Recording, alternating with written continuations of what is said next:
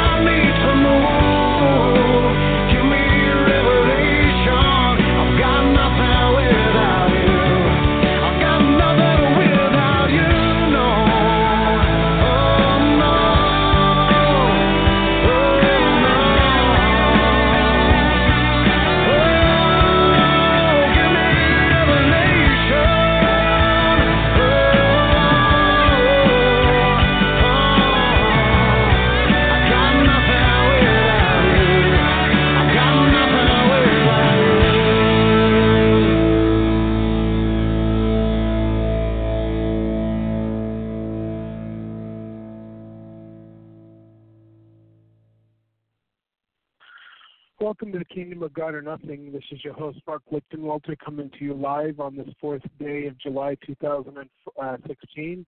You can find us at blogtalkradio.com forward slash the Kingdom of God or Nothing. You can also find the archives to this at the Kingdom of God or Nothing.com.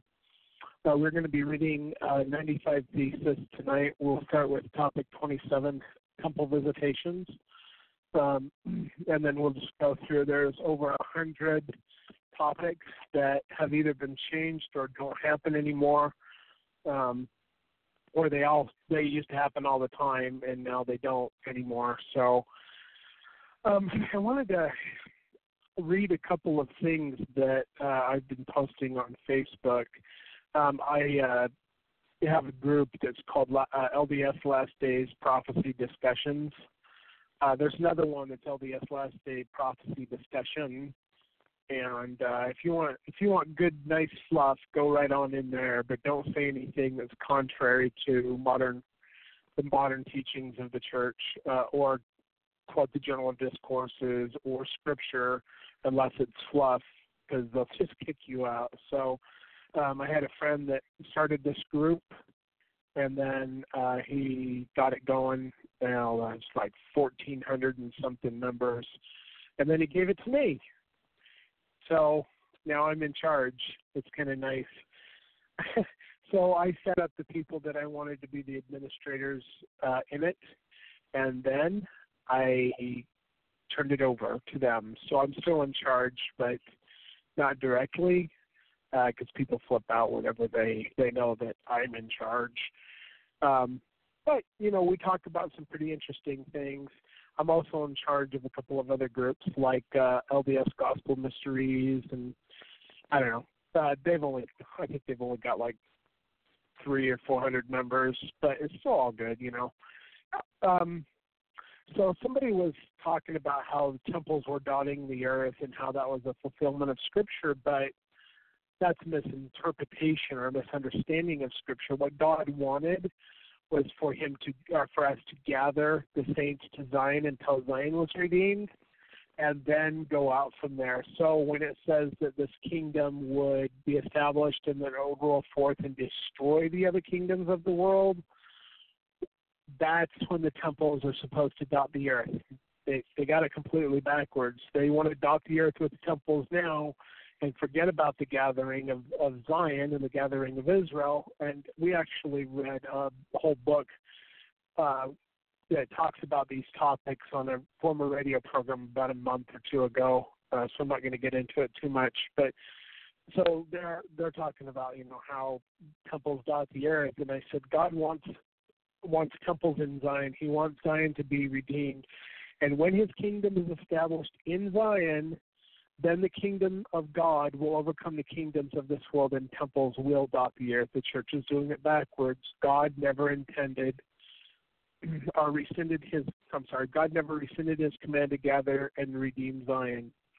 We should have never stopped gathering and seeking the uh, the redemption of Zion. And the gathering of Zion actually stopped uh, because of the Reed Smoot hearings around 1910 where Babylon, I mean the U.S. government, one and the same, they decided to tell the saints that we couldn't gather anymore. So Joseph F. Smith, who was president of the church at the time, just bowed down his knee to Baal and stopped gathering. He said, "Oh, Zion's everywhere," which contradicts Scripture completely.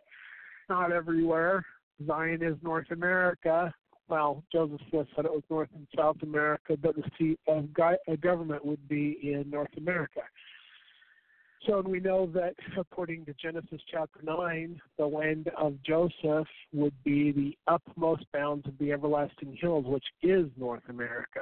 So um, this guy says, let's see, he says, well, God, or he says, so you're saying God doesn't care much for temples? We are constantly taught temples will dot the earth. Temples are a means to do His work. okay. The Jews defended their church when, uh, when Jesus tried to teach them because they said, you know, we have it right. Caiaphas is right. He's the one that leads us. We don't know who you are. Um, but they were wrong in defending the Jewish church, the same as you were wrong in defending the Mormon church. What you're doing is defending you, what you should be doing is defending the kingdom of God and the gospel of God. The church is not the kingdom. The gospel never changes, but as we have continued to show time and time again, the church actually does change. Changes the ordinances, changes the gospel, changes to Jehovah and Jesus and Michael and a bunch of different, you know, it just change, change, change, change, change, change. And most of the LDS people today don't know about the changes because they only read what they're spoon fed by the LDS Church, which cafeteria picks and chooses what it wants to let the people know about. Uh, and they even rail against the Journal of Discourses. You know, uh, Marky Peterson was all like, "Hey, uh, we I would never have a Journal of Discourses in my home," and Bruce R. McConkie tried to take out all of the good stuff in the Journal of Discourses uh, and dwindle it down uh, but luckily, we got these people called Mormon fundamentalists that kind of like to print original copies. And they can't get away with it, so they had to do away with their project. But you know what they did? They uh, instead of selling it for uh, cheap and letting you buy one book at a time, they raised the price of the books, so like 800 bucks have volume of the Journal of Discourses, and they changed the the page numbers and the dis- discourses around. So if a fundamentalist goes and shows stuff in the Journal of Discourses that were originally published by Brigham Young, you will go to it in your $800 version of their Journal of Discourses, and you won't be able to find it because the page numbers will be different. You know, little things like that. I mean, let's just hide hide stuff, you know, and they hide it because there's so much, so many damning statements in the Journal of Discourses because the people like Brigham Young, John Taylor, Wilford Woodruff, even Heber J. Grant talked about how there would be a setting in order and how God would choose a people out of this people and this people would be rejected. You know, they tried to do away with the Doctrine and Covenants and get a bunch of stuff out of them too, but the church had a big old uproar back in the 1920s and 30s, so they couldn't do it. So no, they just don't talk about it. They say, look at this over here. Don't pay attention to that over there. And when people say, well, hey, what about this? Guess what they do? Especially if they publish books like Denver Snuffer did, they just get rid of them. Well, how dare you show us section 124 in the Doctrine and Covenants where it says that this church would be rejected as a church and the people if they did not build the Nauvoo temple. Well, that doesn't mean what it says, and we don't like you talking, so we're just going to excommunicate you from the church uh, unless you burn all your books, and we won't allow you to get into, uh, you know, put your books into the LDS bookstores. You know, just let's just hide it all, you know, so that people don't know. But guess what?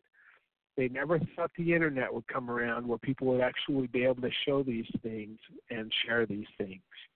They didn't know there'd be a Mark Lichtenwald to come up from out of the ranks of the rank and file church that would actually study these things and know about these things, that would show these things on a radio program that goes nationwide that thousands and thousands of people listen to all the time. I mean, we've got over 80,000 downloads by now. You know, in the last what three years? 2014. So I guess it's been three and a half years since I well, let me think, two and a half years since I started this radio program, where we have over 80,000 downloads.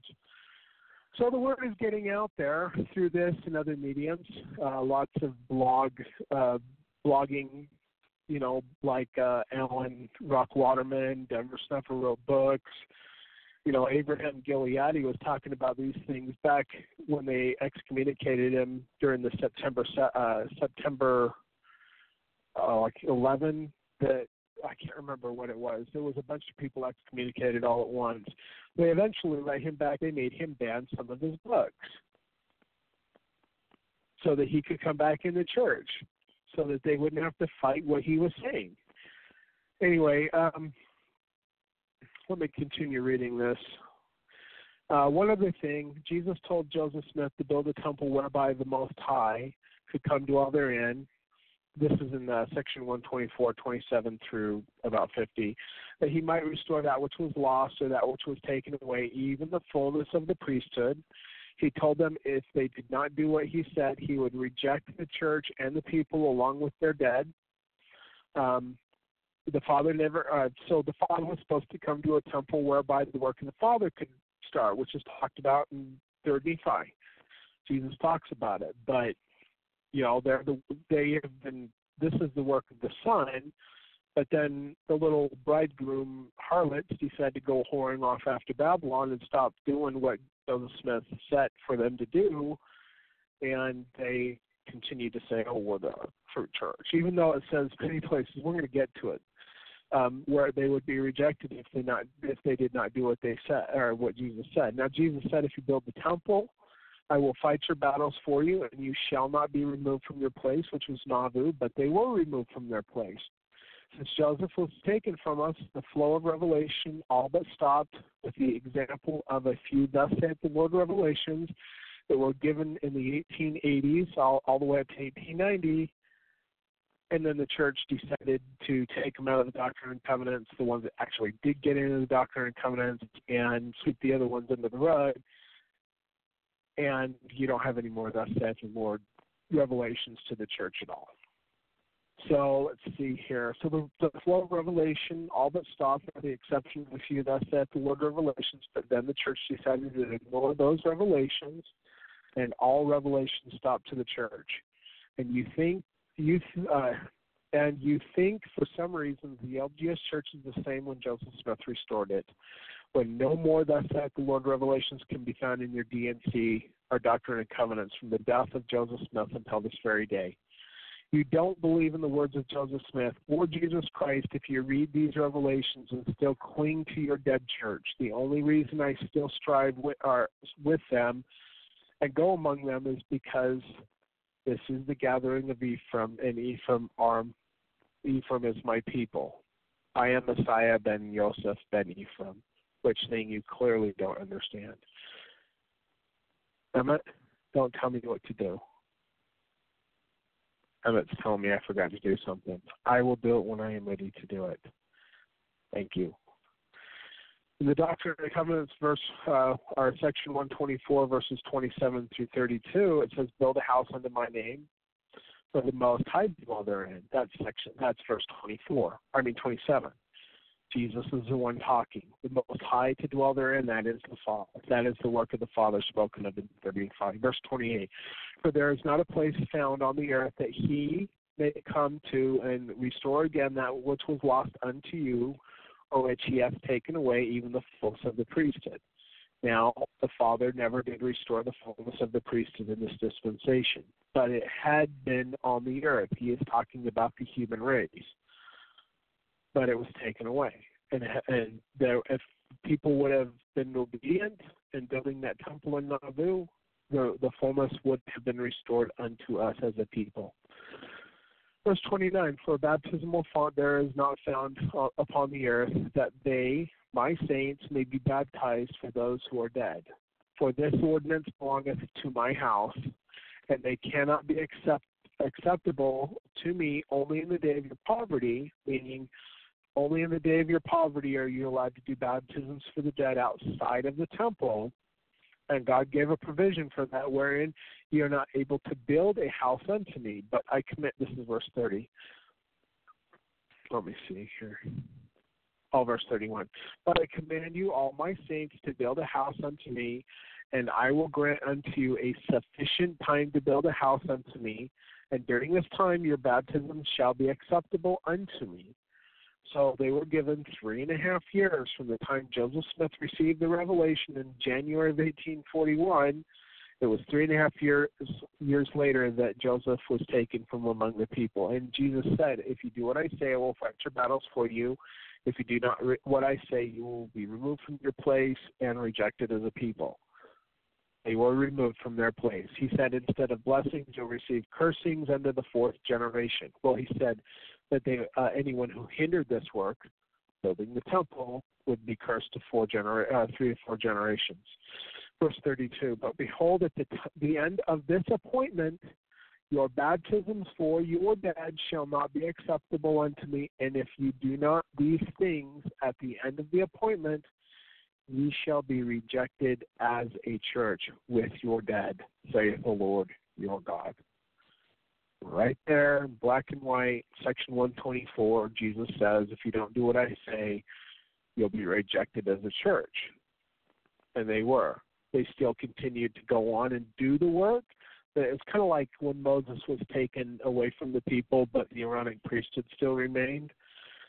They still did the work, and God still tried to strive with them somewhat, but the work of the Father never commenced, which is what needs to happen for Zion to be rege- uh, re- uh, redeemed. Ye shall be rejected as a church with your dead, saith the Lord your God. What part of ye shall be rejected, rejected as a church with your dead, saith the Lord your God, don't you understand? The saints never finished the temple. The Father never came to that temple to restore the fullness of the priesthood, and neither has the Son. In fact, the, feather, the Father has never come to any LDS temple ever. God is choosing another people that will come out of the heart's core of the LDS people to do his work. All who will not repent will con- uh, continue to follow the prophet, and they will fail, period. So in the Journal of Discourses, Heber C. Kimball says, but the time will come when the Lord will choose a people out of this people upon whom he will bestow his choicest blessings. Heber C. Kimball, Deseret News, November 9, 1865. See also Journal of Discourses, Volume 11, page 145. Orson Pratt said, There must be a reformation. There will be a reformation among this people, for God will not cast off this kingdom and this people, but he will plead with the stronger stronger ones of Zion. He will plead with his or with this people. He will plead with those in high places. He will plead with the priesthood of his church until Zion shall become clean before him. I do not know that what or that it would be an utter impossibility to commence and carry out some principle pertaining to Zion right in the midst of this people. They have strayed so far that to get a people who would conform to heavenly laws, it may be needful to lead some into the midst of uh, from from the midst of this people and commence anew somewhere in the regions round about these mountains. Journal of Discourses, Volume 15, page 360. John Taylor said, see here, if this people do not accept and live the principles of the United Order, they will not be acceptable to the Lord. I do not want to live to see the sufferings that this people will have to pass through if they reject the United Order. He said this in the dedicatorial sermon of the Salt Lake, or I'm sorry, the St. George Temple. John Taylor tells us that the uh, that Joseph Smith predicted the same thing. John Taylor address at Centerville, Utah, uh, June 11th, 1883, Historical Record of the Church, Volume 6, page 233, and also in the History of John Taylor, page 99. In 3rd Nephi, it says, Then shall the work of the Father commence at that day, even when this gospel shall be preached among the remnant of this people. 3rd Nephi, chapter 21, verses 23 through 26. And if you go and read all of that, 21, uh, chapter 21 and 22, it talks all about the, the work of the Father commencing. That's after the work of the Son commences. The work of the Son is the Church of Jesus Christ of Latter day Saints, but the work of the Father commences with the Church of the Living Messiah and the School of the Prophets. Continuing on, many of these people are perhaps preparing themselves by following after the world in its mad race for wealth and pleasure to go down with Babylon when she crumbles and falls. But I know there is a people in the heart's core of this people that will arise in their in their majesty in a day that is near at hand, and push spiritual things to the front. A people who will stand up for God, not fearing man, nor what man can do, but believing, as the prophet says, that all, uh, believing as the uh, the prophet Joseph says that all things um, we suffer are for our own best good, and that God will stand by us forever and ever. He's talking about the people of Ephraim, not the church. Basically, God allows the church as kind of like this uh, growing area, so that when the time comes for the work of the Father, there will be people who are prepared to do the work. But the church and the kingdom are two separate things, and the fa- the work of the Father and the work of, of well, the Church of Jesus Christ, two different things. So, Third Nephi chapter 21 verses 26 through 29, and then shall the work of the Father commence at that day, even when his gospel shall be preached among the remnant of this people. Verily I say unto you that the day shall at that day shall the work of the Father commence among all the dispersed of my people, yea, even the tribes which have been lost, which the Father hath led away out of Jerusalem. Yea, the work shall commence, commence among all the dispersed of my people with the Father to prepare the way whereby they may come unto me, that they may call on the Father in my name. Yea, and then shall the work commence with the Father among all nations in preparing the way whereby his people may be gathered home to the land of their inheritance, and they shall go out from all nations, and they shall not go out in haste nor by flight, for I will go before them, saith the Father, and I will be their rearward. So now, who is the Father that's supposed to come? Anybody? Daniel chapter 7 talks about it. The Ancient of Days comes back and commences his work. The Ancient of Days is Father Michael. Michael became Adam. We know this in the endowment. That is the Father. That is the Adam God doctrine. Michael is the one that sits on the throne. He is the Father. Continuing on, Jesus sought to gather out a righteous people during his earthly ministry, but without much success. However, he lamented by saying, How often I would have gathered thy children together as a hen doth gather her brood under her wings, and ye would not. Luke chapter 13, verse 34. Because this people would not gather, it marked the beginning of the apostasy of his church. They would never hear of the gathering again until the last days.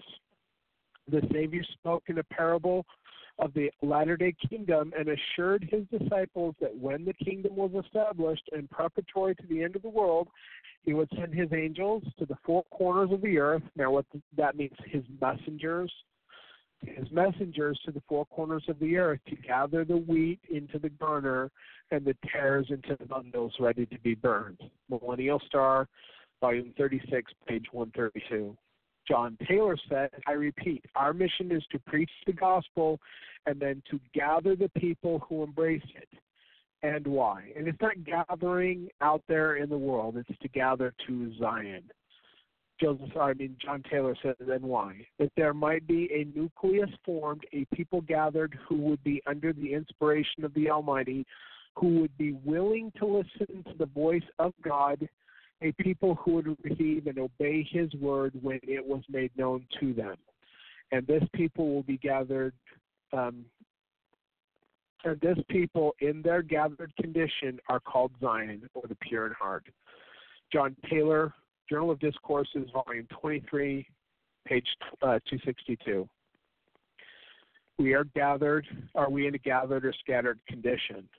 We are scattered all over the earth, and they have forsaken the uh, the doctrine of uh, gathering, done away with in 1910. Uh, teachings of the prophet Joseph Smith. Joseph Smith taught, For if Zion will not purify herself, so as to be approved in all things, in his sight he will seek another people. For his work will go on until Israel is gathered, and they who will not hear his voice must expect to feel his wrath. So right there, Joseph Smith is saying, if you don't do what you're supposed to do, God will find another people. We're not the be all end all. Brigham Young said, God will preserve a portion of this people, of the meek and the humble, to bear off the kingdom to the inhabitants of the earth. He will defend his priesthood, for it is the last time, the last gathering time. Contributor, Volume 10, page 362. Heber C. Kimball said in the Journal of Discourses and also the Deseret News that the time will come when the Lord will choose a people out of this people upon whom he will bestow his choicest blessing. He's talking about the work of the Father or the fullness of the priesthood. He said that in Deseret News, November 9th, 1865, and also in Journal of Discourses, Volume 11, page 145. John Taylor also said what would be necessary to bring about the results nearest the hearts of the opponents of Mormonism, simply to renounce, abrogate, or apostatize from the new and everlasting the new and everlasting covenant of marriage in its fullness. That's plural celestial marriage. Or the church to do that as an entirety, God would reject the saints as a body. The authority of the priesthood would be withdrawn with its gifts and powers and there would be no more heavenly recognition of the administrations, meaning no more angelic uh, visitations. Uh, now, that happens all over the world in many different churches of the world, but to the saints, it should happen all the time. And you don't hear about it hardly ever. The heavens would permanently withdraw themselves, and the Lord would raise up another people of greater valor, and stability. For his work must according to his unalterable decree, go forward, for the time of the second coming of the Savior is near at hand, even at the doors. That was spoken by John Taylor and recorded in Deseret News, April 23, 1885. Orson F. Whitney said, Many of us people are perhaps preparing themselves by following after the world in its mad race for wealth and pleasure to go down with Babylon when she crumbles and falls.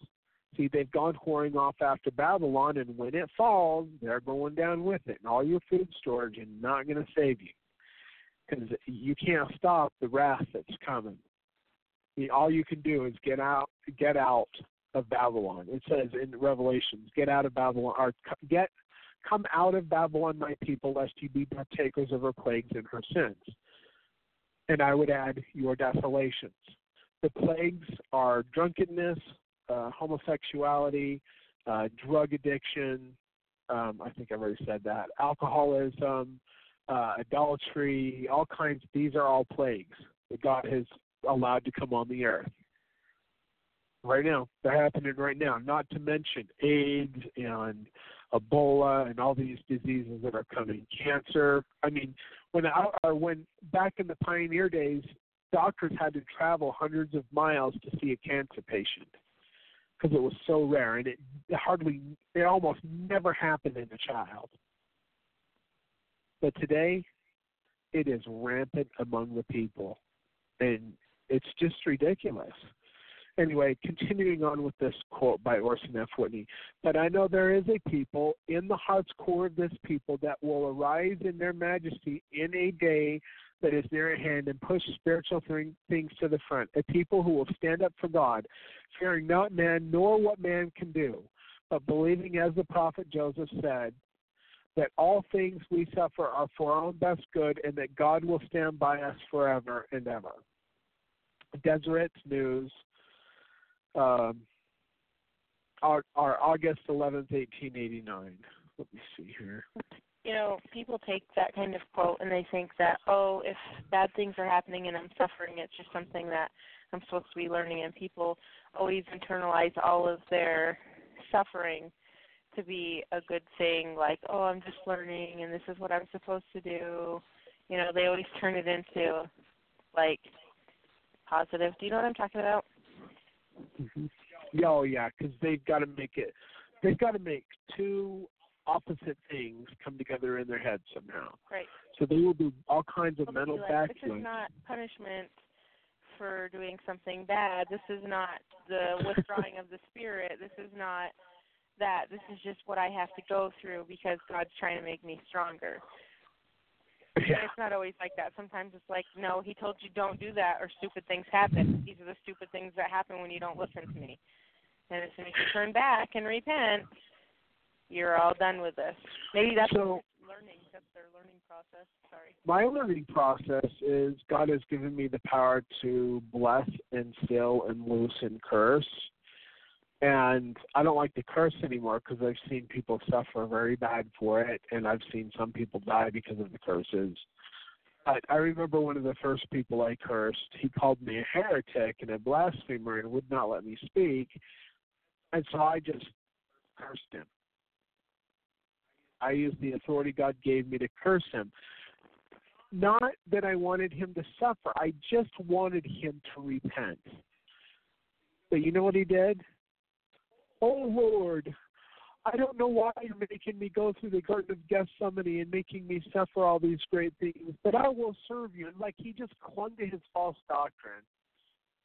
Even though the curses of God were coming like fire down upon him, and he wouldn't repent. I don't understand people, and I I don't understand because I used to think, well, maybe if they had to go through something, you know, like a curse, maybe they would repent. But people don't repent. Uh, they they just cling to their false doctrine, and you can't get them to see anything different than what they believe is right. And you know, in uh, Second Thessalonians, it says, "All they who believe strong delusion." um, uh, all they who believe the lie receive strong delusion that they all might be damned because they did not have a love for the truth, because they didn't go to God to find out if what they believed was true. And they reject the prophets and apostles. They reject the Holy Spirit.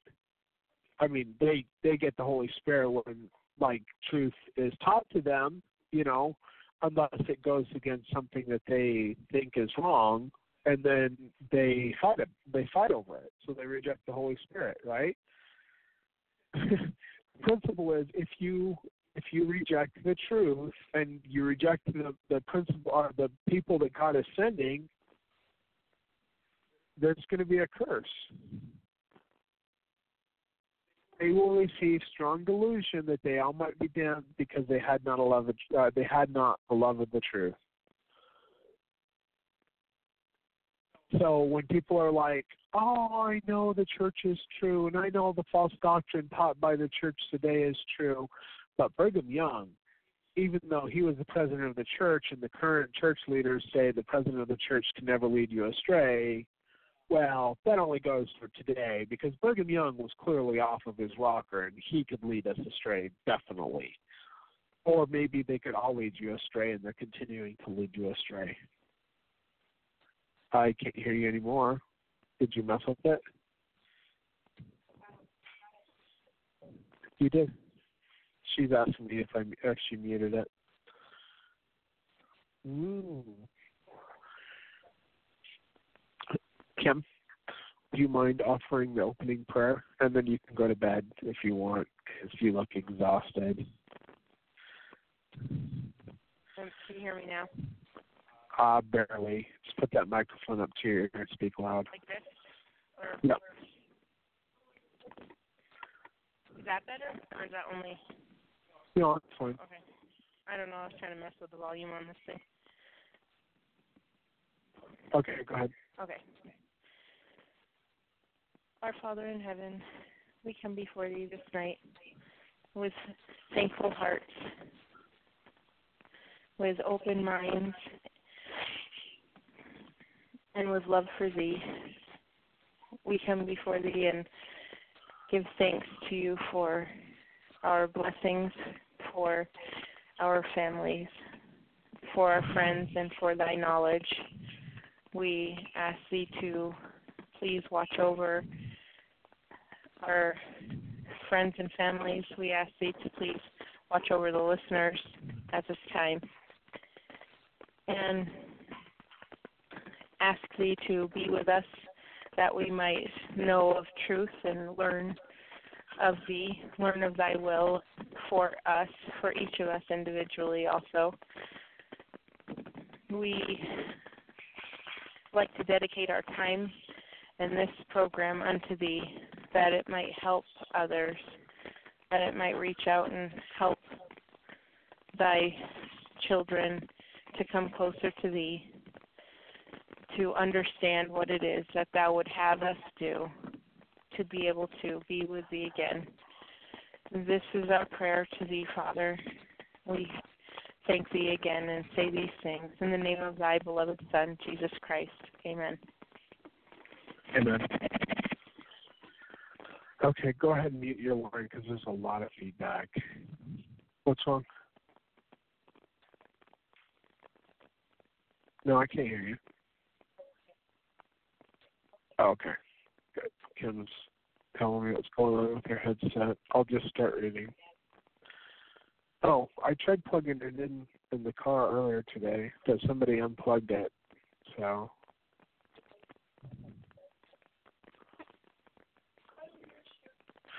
Okay. All right, so we're going to start with uh, topic 28, Heavenly Visitations. Anybody who wants to read along with us can go to the kingdomofgodornothing.com. That's the kingdomofgodornothing.com. Click on Ogden Kraut and scroll down to 95 Thesis. That is spelled with an N, not the not the or the numbers, but actually 95 Thesis. So we're on page 46. The Son of Man shall send forth his angels, and they shall gather out of his kingdom all things that offend, and them which do iniquity. Matthew chapter 13, verse 41. In Acts chapter 7, verse 53, um, who have received the law of, of are by the dispensation of angels and have not kept it. All right, let's see. So this is heavenly visitations talking about in Moroni verse 7, I mean chapter 7 verse 37, also in chapter 10 verse 14, Behold I say unto you, nay, for it is by faith that miracles are wrought, and it is by faith that angels appear and minister unto men. Wherefore, if these things have ceased, will be unto the children of men, for it is uh, because of unbelief, and all is in vain. End quote. And you know, there's a lot of faithful members in the LDS Church who have complete faith in the church. But God wants you to have faith in the gospel and Him, not a man-made institution, and or not an institution that is run by infallible men. He wants you to go back to the restoration and see what the original prophets taught, not the Joseph Smith textbook that they give you with all the stuff taken out. You know, he wants you to actually go back to the restoration and see. And so when people have great faith in their church, but they don't have the visitation of angels, it's because they believe in false doctrine and they receive strong delusion that they all might be damned because they did not fully love the truth. These people that believe, follow the prophet, the prophet will never lead you astray, are in strong delusion. The fruit of faith is actually having the, our angels appear and minister unto you, or having uh, these other great gifts. Now, you can do some things by the power of faith but if you believe in strong delusion, you're not going to get the whole cart. You're not going to have all of the, and you're not going to have angels visiting you. Um, D&C section 13, verse 1 Upon you, my fellow servants, I say, are in the name of Messiah, I confer the priesthood of Aaron, which hold the keys of the ministering of angels. See, this is a visitation of an angel who is known as John the Baptist or Yochanan the Immerser, depending on whether you know his real his real name or whether you just know the King James version. He was Yochanan the Immerser. Okay, I find it interesting here that he didn't say, "Upon you, my fellow servants, in the name of the Messiah, I confer the priesthood." He said it in the name of Messiah because Messiah is an office, and there are actually two major Messiahs for each earth. It's by the mouth of two or three witnesses that every word is established. And the Jews knew about Messiah ben Judah ben David. That's Jesus Christ. He's the only begotten of the Father. He, and what that means is he is the only one that was part God, part man. And then you had Messiah ben Joseph ben Ephraim, who would come to redeem Zion. That's the Holy Ghost, come in the flesh. What well, Emmett? Oh, Emmett's like throwing it, uh, swatting his hand around because there's these flies that are bugging me to death. Yeah, the kids left the doors open earlier. Uh, you know, kids. Anyway, continuing on, in D&C section 107, verse 18 and 19, it says, the power and authority of the higher or Melchizedek priesthood is to hold the keys of all the spiritual blessings of the church, to have the privilege of receiving the mysteries of the kingdom of heaven, to have the heavens opened unto them, and to commune with the general assembly of the church of the firstborn, and to enjoy the communion and presence of God the Father and Jesus, the mediator of the new covenant. So a lot of people out there think they have the Melchizedek priesthood, but because of what Heber J. Grant did from 1921 to 1957, where they stopped conferring priesthood and only ordained offices, many lines of authority have been broken, and people don't have the priesthood that they think they have. So they work by the power of faith, just like every other church that doesn't have the power of God. You know, there's many healings and and visitations, uh, just different things that are in these other churches. They're happening from time to time. It's more scattered.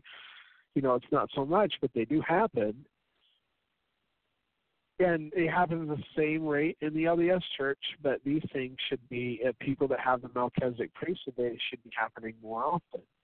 But they don't, because the people have lost the priesthood um, which is also talked about in Daniel chapter 12, where it says the men clothed in linen would, uh, in the last days, would uh, scatter the power of all the holy people. Well, how do you scatter the power? You sever the ordinances or the priesthood. That's the power of all the holy people. That's all the holy people who think they got the priesthood the restored church. That's the holy people. It's prophesied right there in Daniel chapter 12. Joseph Smith, in Teachings of the Prophet Joseph Smith, page 19, said uh, that he, the Lord, has promised us great blessings, yea, even a visit from the heavens to honor us with his own presence. Uh, so, are you seeing that anymore in the church? I know that there's a lot of speculation that the prophets of the church don't ever talk about it. Everybody's like, oh, yeah, they meet with Jesus every Thursday in their meeting, but they don't ever talk about it. Emmett, smack me with the fly swatter again, and I will smack you up to your bedroom. oh, Kim told him to. There was a fly on my leg. Thank you, Kim. But today, visitation of angels have gradually and almost completely disappeared.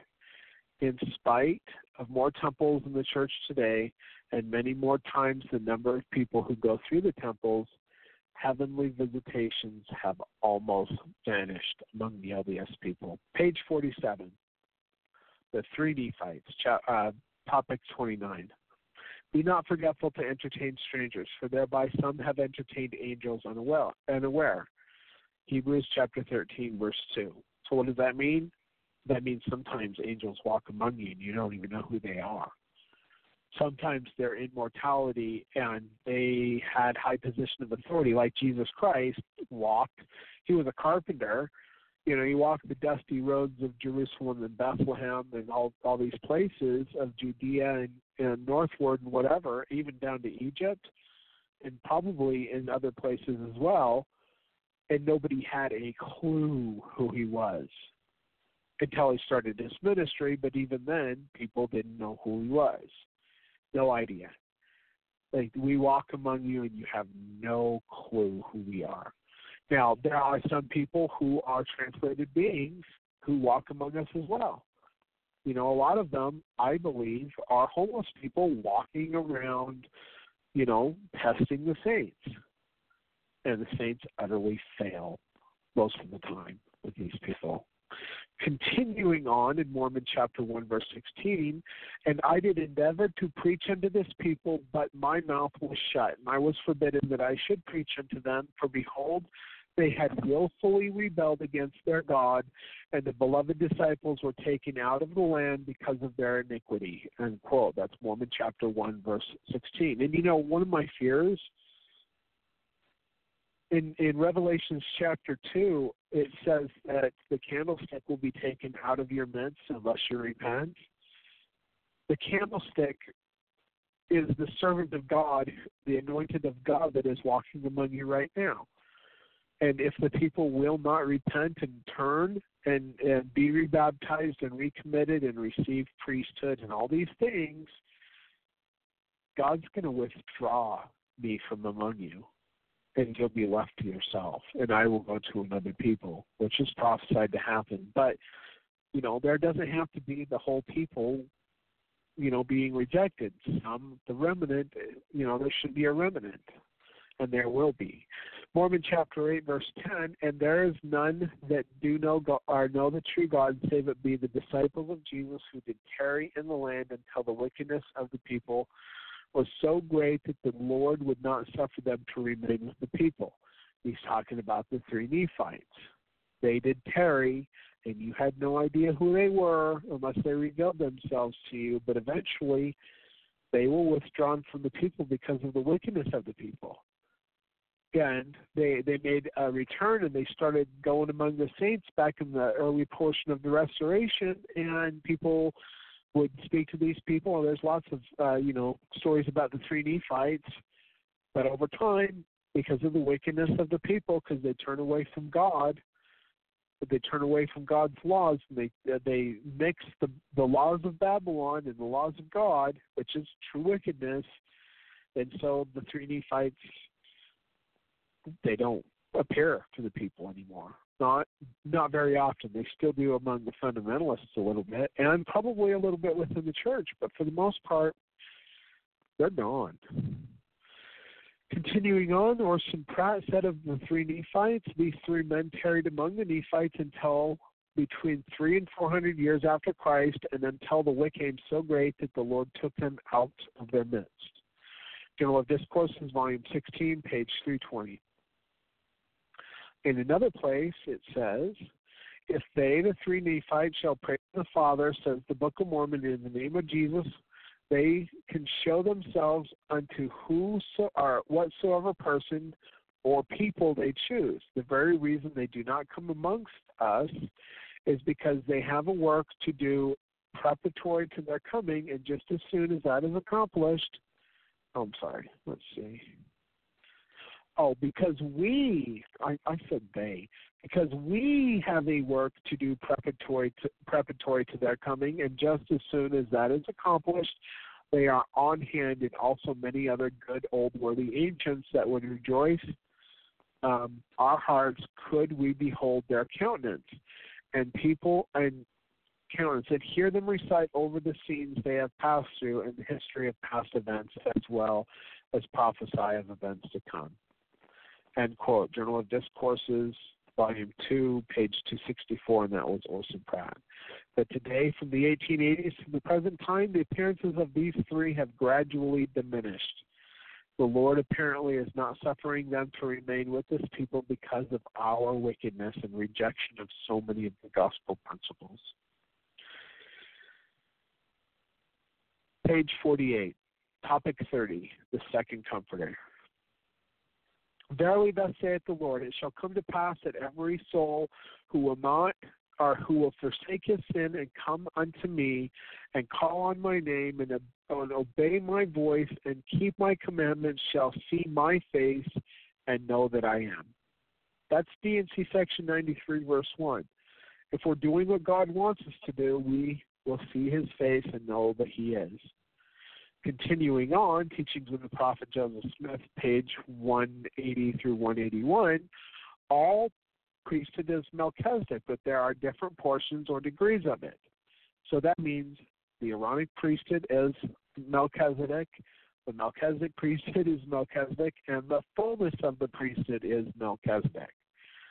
That portion which brought Moses to speak with God face to face was taken away, but that which brought the ministry of angels remains. That's the Aaronic all the prophets had the Melchizedek priesthood and were ordained by God Himself. So when Denver Snuffer says that he's seen Jesus Christ face to face, which I believe he did, and Joseph Smith saw him face to face without priesthood, right? But you know, uh, all the let's see, what does what does Joseph say? All the prophets had the Melchizedek priesthood. So when Denver Snuffer says that the Melchizedek priesthood does not remain on the earth anymore at this time, either he's not a prophet or he doesn't understand. I believe that he is a witness, but he still doesn't understand. anyway, continuing on. Joseph Smith also said, When any man obtains this last comforter, he will have the personage of Jesus Christ to attend him or appear unto him from time to time. And even he will manifest the Father unto him, and they will take up their abode with him, and the visions of the heavens will be opened unto them, and the Lord will teach him face to face. Teachings of the Prophet Joseph Smith, page 151. Continuing on, you have been indebted to other men in the first instance for uh, for evidence on that you have acted, but it is necessary that you receive a testimony from heaven for yourselves so that you can bear testimony to the truth of the Book of Mormon that you have seen the face of God. That is more than the testimony of an angel. When the proper time arrives, you shall be able to bear this testimony to the world. When you bear the testimony that you have seen God, this testimony God will never suffer to fall but will bear you out. Although many will not give heed, yet others will. For that are you will therefore see the necessity of getting this testimony from heaven.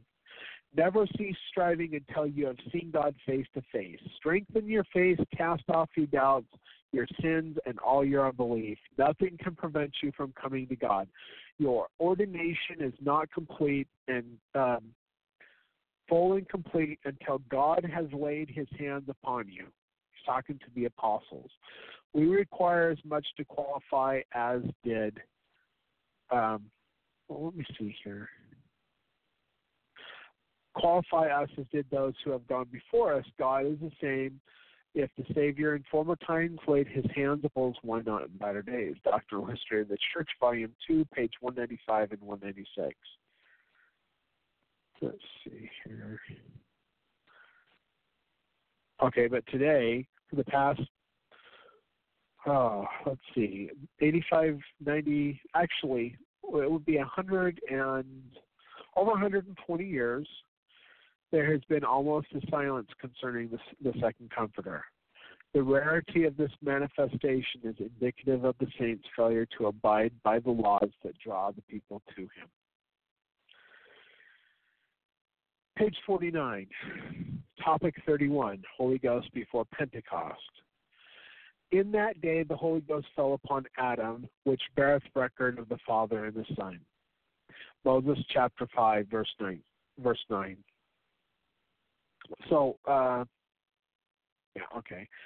Uh, Moses chapter 1, verse 24. And it came to pass that when Satan had departed from the presence of Moses, and Moses lifted up his eyes into heaven, being full of the Holy Ghost, which beareth record of the Father and the Son.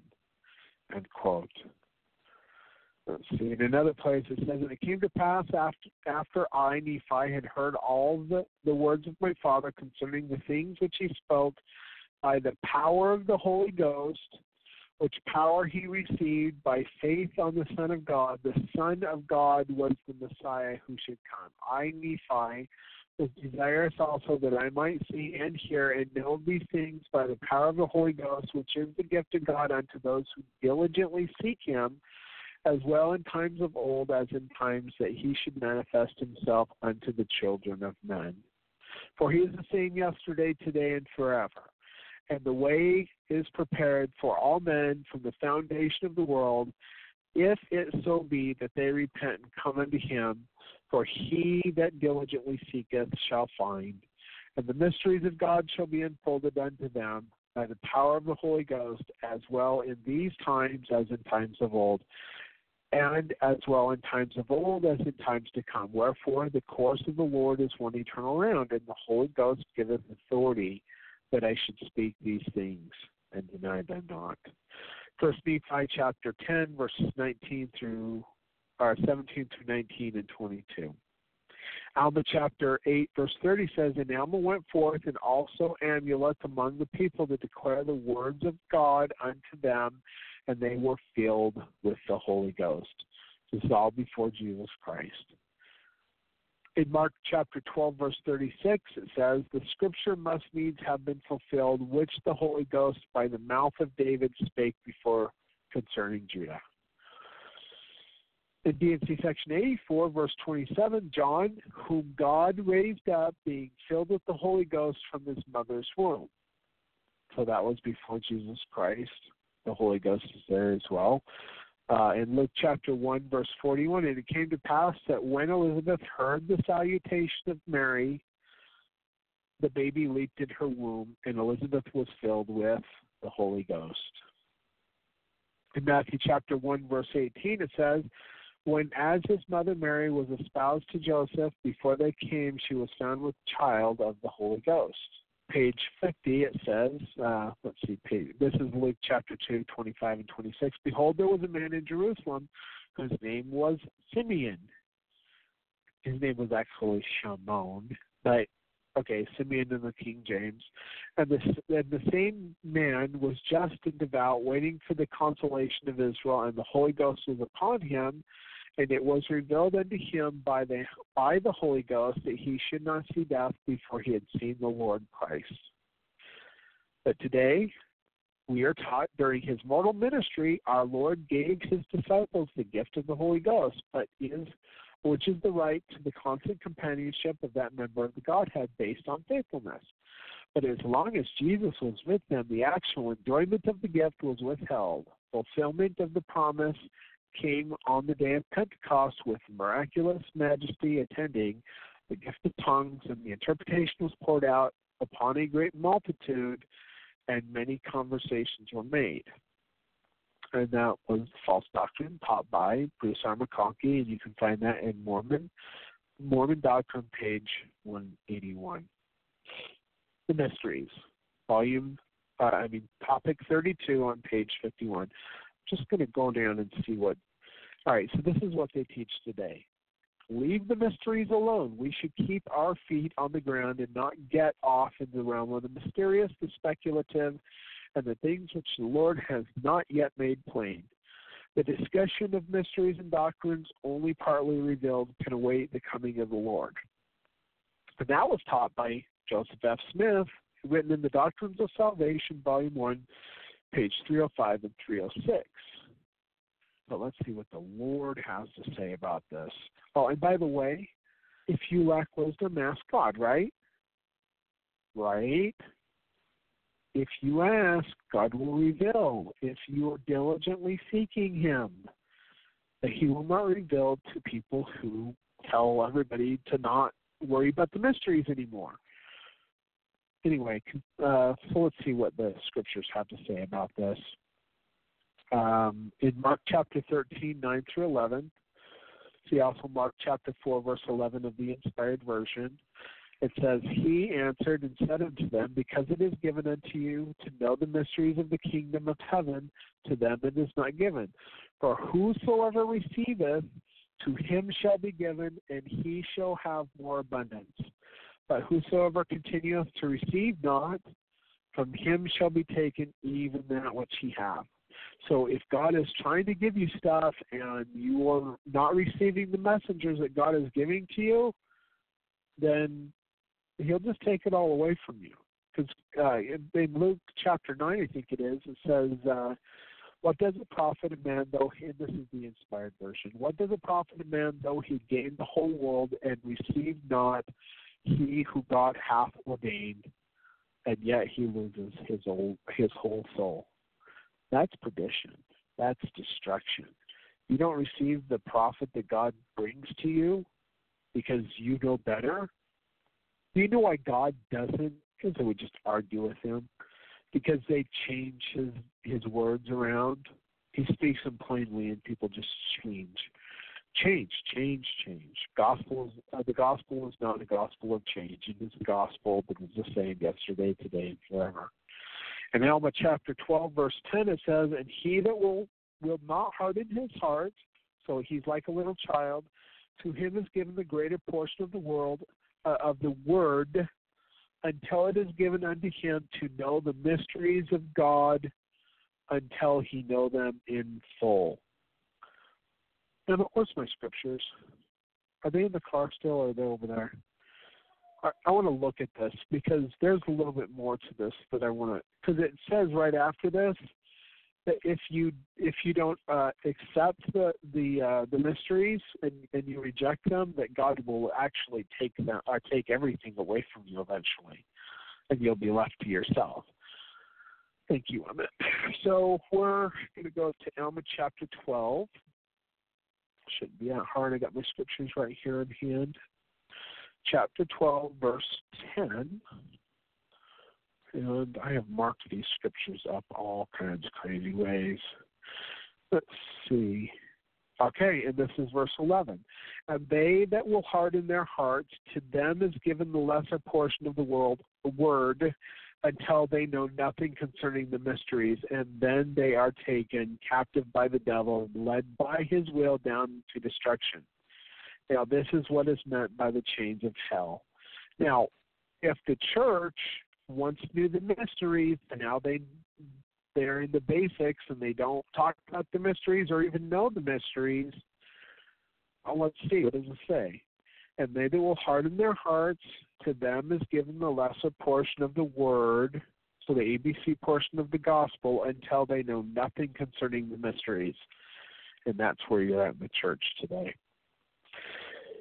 Oh, continuing on, in uh, Teachings of the Prophet Joseph Smith, page uh, 309, it says, "Many will say, I uh, many men will say, I will never forsake you, but will stand by you at all times. But the moment you teach them some of the mysteries of the kingdom of God." That are retained in the heavens and are to be revealed to the children of men when they are prepared for them, they will be the first to stone you and put you to death It was the same principle that crucified the Lord Jesus and will cause the people to kill the prophets in this generation. End quote.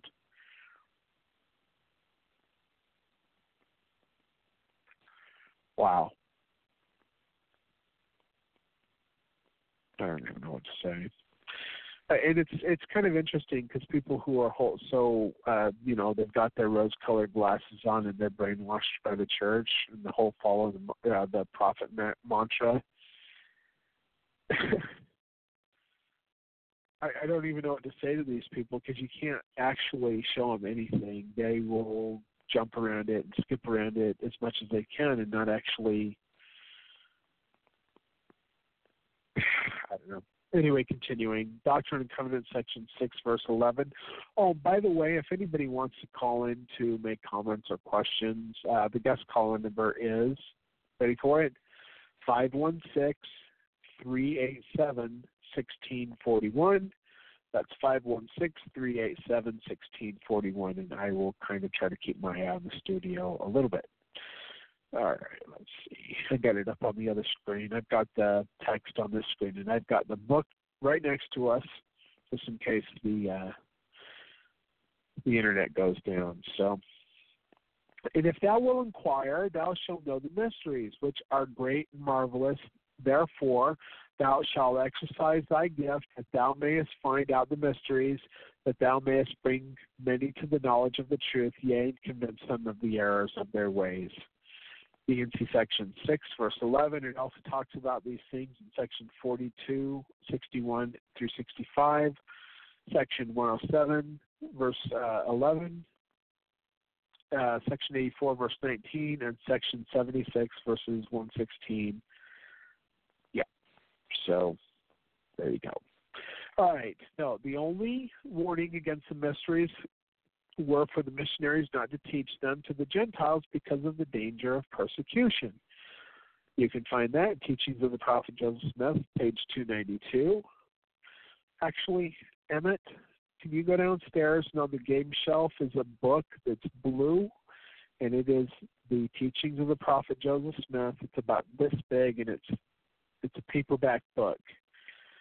And yeah, I just I don't know if there's a Kindle on it because you guys do so many weird things down in the playroom. I have no idea what's going on. So I don't ever go into the playroom. It's like that's the kids' area.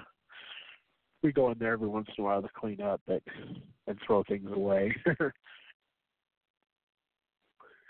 but today the church teaches you, like I said, Joseph F. Smith, leave the mysteries alone. We should keep our feet on the ground. You know why he said this? because they didn't have answers to the mysteries.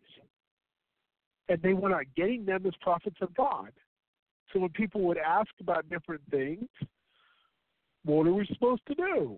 Well, and that found it. All right, let's see. I want to read this, page 292. Let's see what Joseph had to say about this. I can find it. Oh, one more page. Okay, so this section is section six.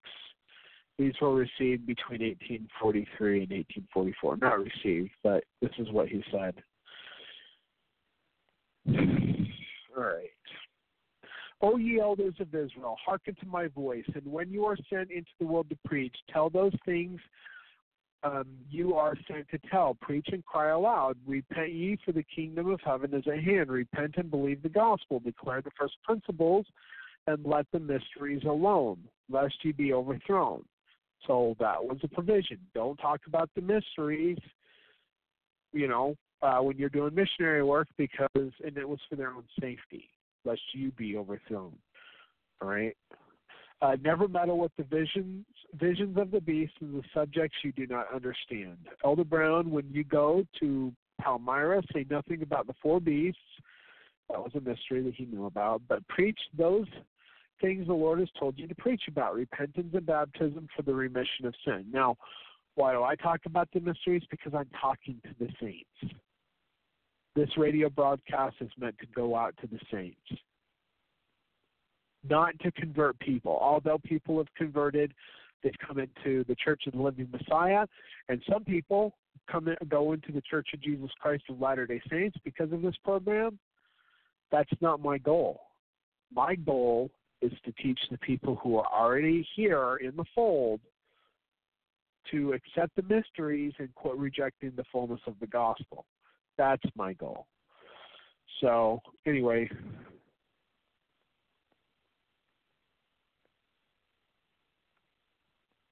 I'm not going to get into this, but it may, that's the point that that um, Joseph Smith made. You know, don't teach the mysteries when you're doing missionary work. All right. So uh, Joseph F. Smith says, "Leave the mysteries alone. We should keep our feet on the ground and not get off in the realm of the mysterious, the speculative, and the things which the Lord has not yet made plain." But see, so many things are made plain in the school of the prophets, and then the church just rejected them. They just and they um, because they reject the gospel. What happens? They have it taken away until they're down to the ABC portion of the gospel. On page 52, topic 33, prophets. And are built upon the. Uh, I hate it when they do this because he's like giving half quotes. Okay, so. Oh, I got to get my Bible, which is over here. Hold on here. So we're going to go to Ephesians chapter 2, verse 20, which I am pulling out right now, and I use the King James Version of the Bible.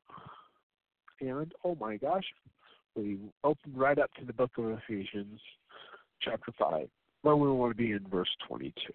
Or, I mean, chapter 2, I'm sorry. Okay, verse 20. I'll read verse 19. Now, therefore, ye are no more strangers and foreigners, but fellow citizens with the saints and of the household of God, and are built upon the foundation of apostles and prophets, Jesus Christ Himself being the chief cornerstone thereof. I added that part, chief cornerstone. Let's see here. I'm going to read another part because there's another part in Ephesians chapter 4 that's just perfect. All right. Ephesians chapter 4, we'll read verse 5, 6, 7, 8, 9, 10, 11, 12, 13, and 14. All right that um, oh we'll read more than that. There is one body and one spirit, even as ye call in one hope of your calling, one Lord, one faith, one baptism, one fa- our God and Father of all, who is above all and through all and in you all.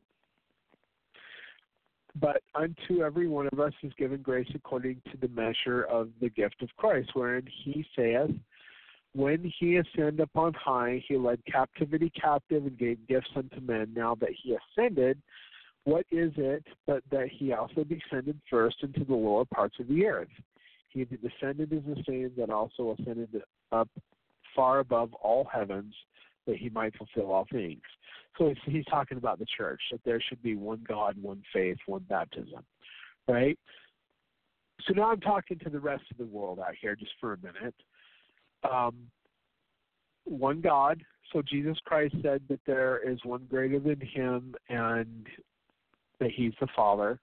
There's none good but one, and that is God. And that's what Jesus said, right? That's because Jesus is the Son of God. He is a God. He is not the God. He brings you into the presence of God, but he's not. He's not the Father. He's not the Father. There's only one Father. There's one Lord of all. One faith and one baptism. So one church, one church. Uh, well, apostasy makes it many churches, right? And one baptism, not sprinkling and baptism of the heart because you accept Christ into your heart and you know, you've got head dunking and full body immersion, which is the correct way to do it, but not correct if it's not done with authority of the priesthood you know, sprinkling. I mean, heck, you could probably take. There's probably cults out there that call themselves churches that baptize people with squirt guns. You know, there's all kinds of craziness going on today. Okay, but later on in Ephesians chapter 11, it said, "And He, Jesus Christ, gave some apostles, and some prophets, and some evangelists and some pastors and teachers for the perfecting of the saints, for the work of the ministry, for the edifying of the body of Christ. Now, get this till we all come to the unity of the faith. Have we all come to the unity yet? No. God has not done away with these offices, which includes apostles and prophets. And did you know after Jesus Christ was murdered and Joseph Smith, I mean, not uh, Judas Iscariot um, was dead, they chose another apostle. And when uh, an apostle was knocked off, they chose another apostle because it was meant to be a continuing authority thing. That there should have been twelve apostles that were in leadership over the church. Now, if the Catholic Church is the true church on the earth as they proclaim, where's their apostles? Where's their prophets?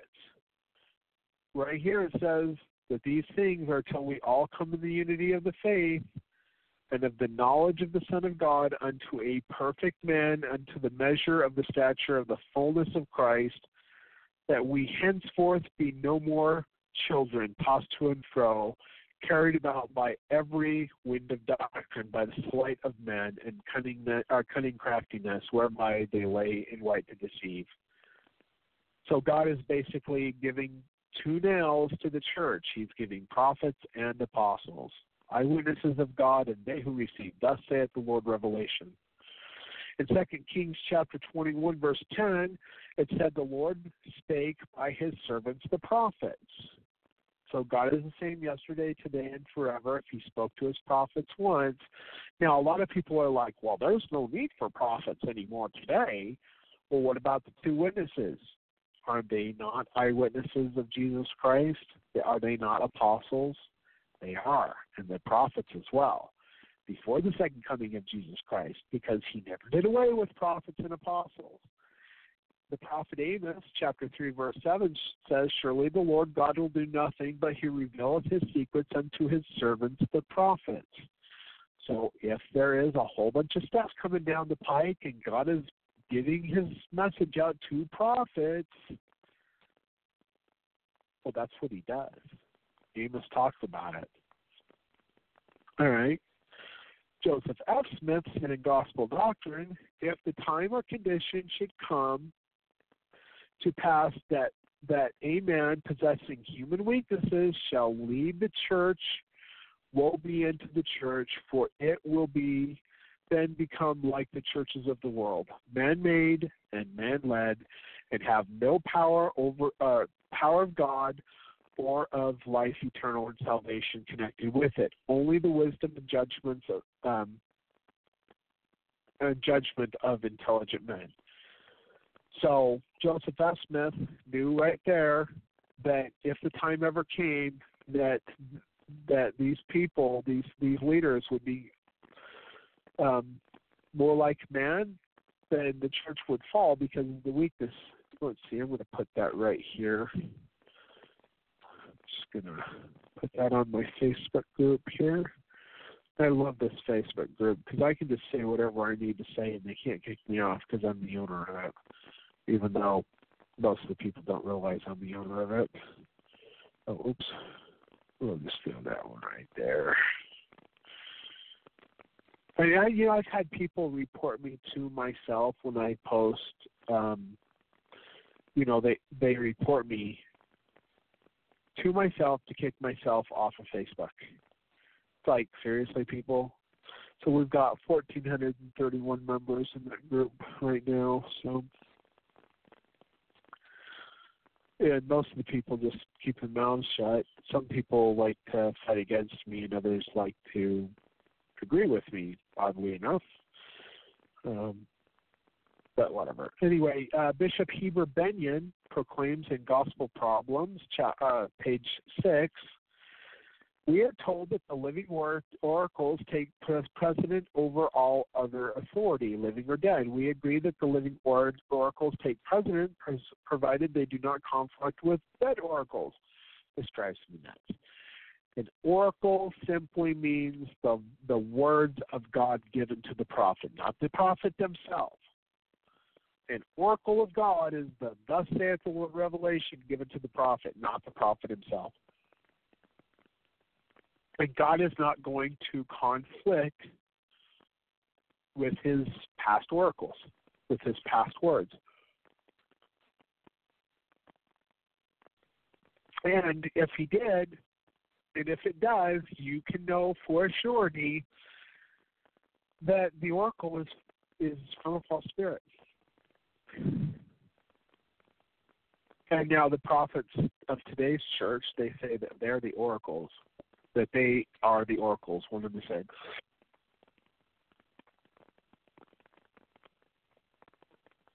But they simply don't understand what the meaning of the word oracle actually is. To the law and to the testimony, if they do not speak according to this word, it is because there is no light in them. Isaiah chapter 8, verse 20. If it is true that the living oracles or the words of God take precedence over all other, regardless, and and he didn't have a correct understanding. I'm gonna okay. I'm gonna say it the way he should have said it. And if it is true that the living apostles take precedent over all others, regardless of their disagreement with the dead prophets, then the saints must necessarily change their faith every time there's a change in the presidency to conform to the views of the new president.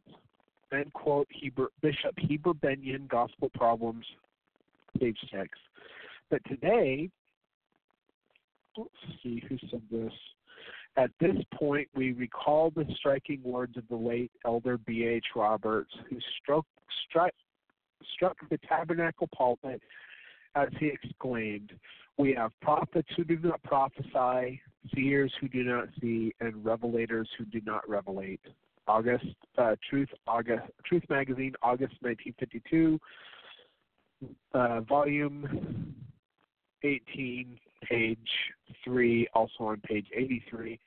And uh, if you don't know who B.H. Roberts was, his name was Brigham Heber Roberts, and he was a president over the 70 of the Church of Jesus Christ of Latter day Saints. And he said that from the pulpit.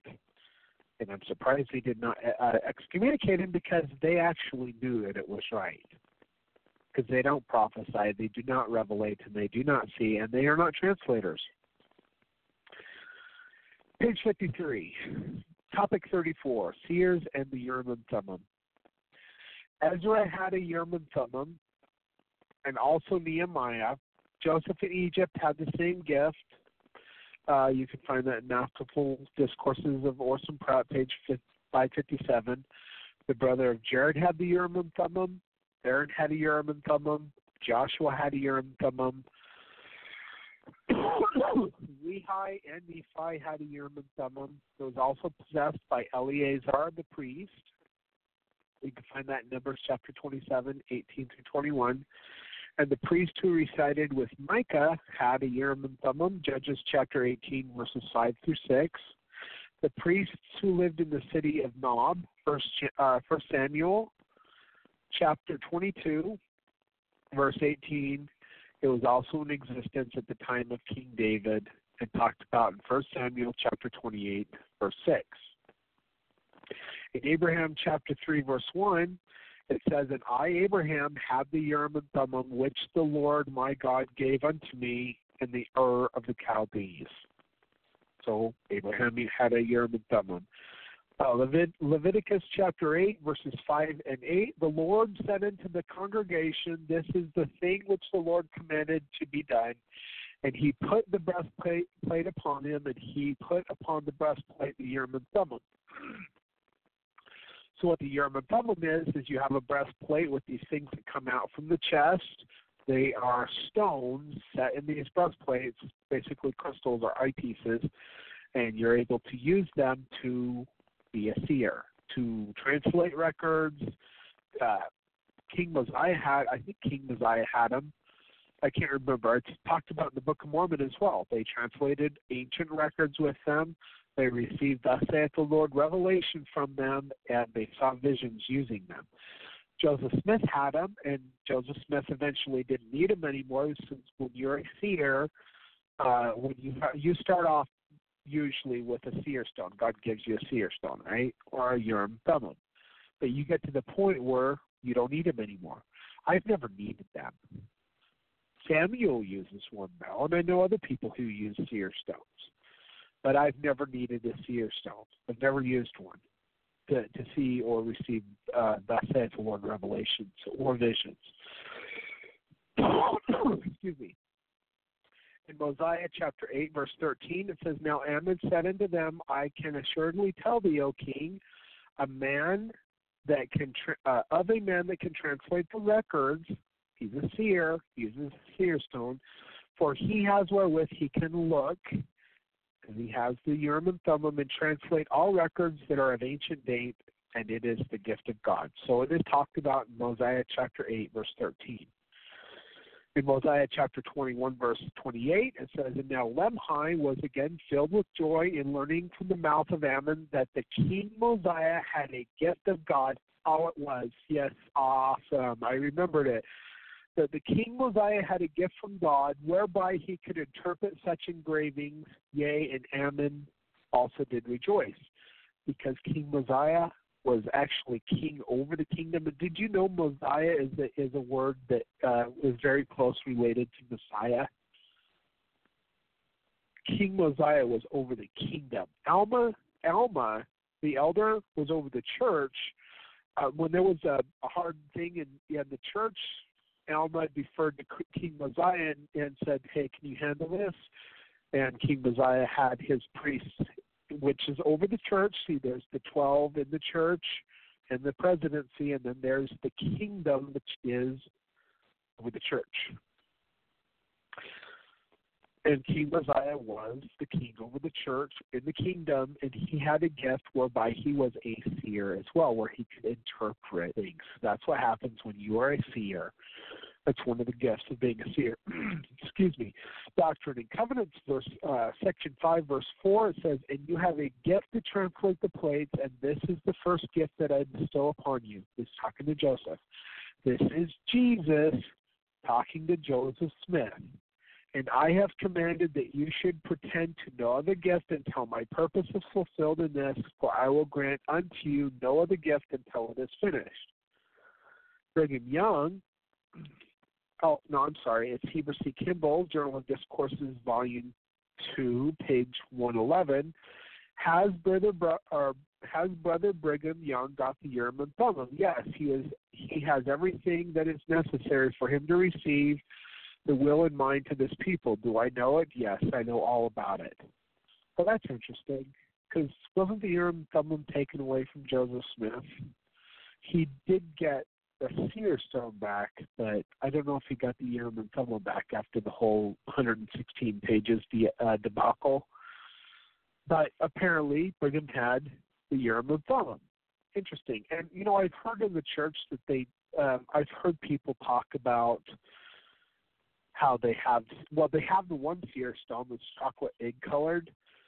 I don't know if they know how to use it, because you have to have the gift of being a seer to use the seer stone. You can't just pick it up and think that you're going to use it. It is a gift from God. But anyway, today, in the church today, Hugh. Brown stated, I do not know of any Urim and Thummim used in the church today. October 10th, 1969, University of Utah Institute of Religion. That is my favorite institute of religion to go to. That place is awesome. Oh, I love that. I love it there, uh, especially. Um, oh, I can't remember his name. Christensen, my my professor that was. His last name was Christensen. I can't remember his first name, but I could see his face. Oh, that's so awesome. None of the other apostles or members of the first presidency have given a testimony of the Urim and Thummim either. Interesting. So God took it away from them. All right, page 54, topic 35, Revelators. Behold, the days uh, the days come, saith the Lord God, that I will send a famine in the land, not a famine of bread, nor a famine of thirst for water, but of hearing the words of the Lord, or in other words, of hearing the oracles of God, not the prophets, the words of God. And they shall wander from sea to sea, and from north even to east, and they shall run to and fro to seek the word of the Lord, and they shall not find it. Amos chapter 8, verses 11 and 12. All right, let's see here. Doctrine and Covenant 76, verses 7 and 8. And to them will I reveal all the mysteries, yea, all the hidden mysteries of my kingdom from days of old and ages to come will I make known unto them the good pleasure of my will concerning all things pertaining to my kingdom.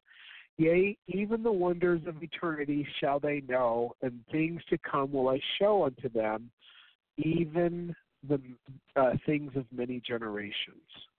So God wants to reveal the mysteries to people, but he can't when they are only the ABC portion because they reject the mysteries and they, they reject the deeper meat of the gospel, which they it says they would in Isaiah chapter 28 when the one mighty and strong comes among the drunkards of Ephraim in the last days. It says all their tables are full of vomit and filth. Why? It's because they have rejected the meat of the everlasting gospel and they look upon it like vomit and filth. We are talking about the gathering of Israel, plural celestial marriage, multiple mortal probations, the united order, the law of consecration. It, the list goes on and on. The temple endowments have been changed. The garments have been changed. I mean, like I said, even the washings and the anointings have been changed. I mean, in the Salt Lake Temple, there was actually bathtubs for you to receive your washings and anointings. When I received my washings and anointings in the church, they dabbed my head with water. I hear today that they don't even do that. They just put their hands on your head and recite a little bit of a portion of what was originally given, but they don't ever actually have water involved. Now, let's look at another uh, correlation, or not correlation. Let's see. Okay, the Catholic Church. They had baptism by immersion for the remission of sins. They eventually got rid of that and got down to the point where Constantine was like, "Oh, it's okay." He hijacked the church, by the way. He was not a prophet of God. He hijacked the church. They stopped doing water immersion baptisms because Constantine was too sick to get out of his deathbed thought, well, maybe I ought to be baptized into the church that I decided to found, find, or found, whatever, or to bring together, or hijack, basically. So, but he was too sick to be baptized by immersion, so he's all, I just I decree that it's okay for you to sprinkle my head with some water, and that will be a baptism. It's not the same. Okay, the washings in the temple had full baths for washings, and now it's uh, when I went through it in the 90s, it was a a dab of water on the forehead. That's the washings, and now they don't even do that.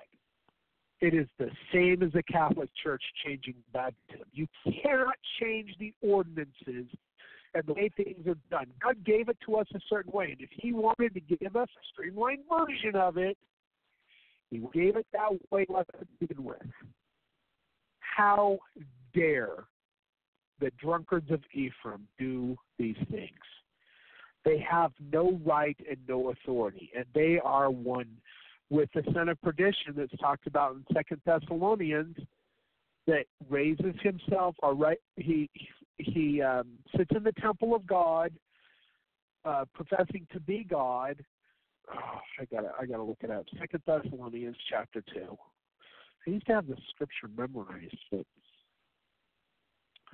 let's just look it up right here. Okay, we're in Ephesians. There. Thessalonians. All right, here's Second Thessalonians. Oh, okay.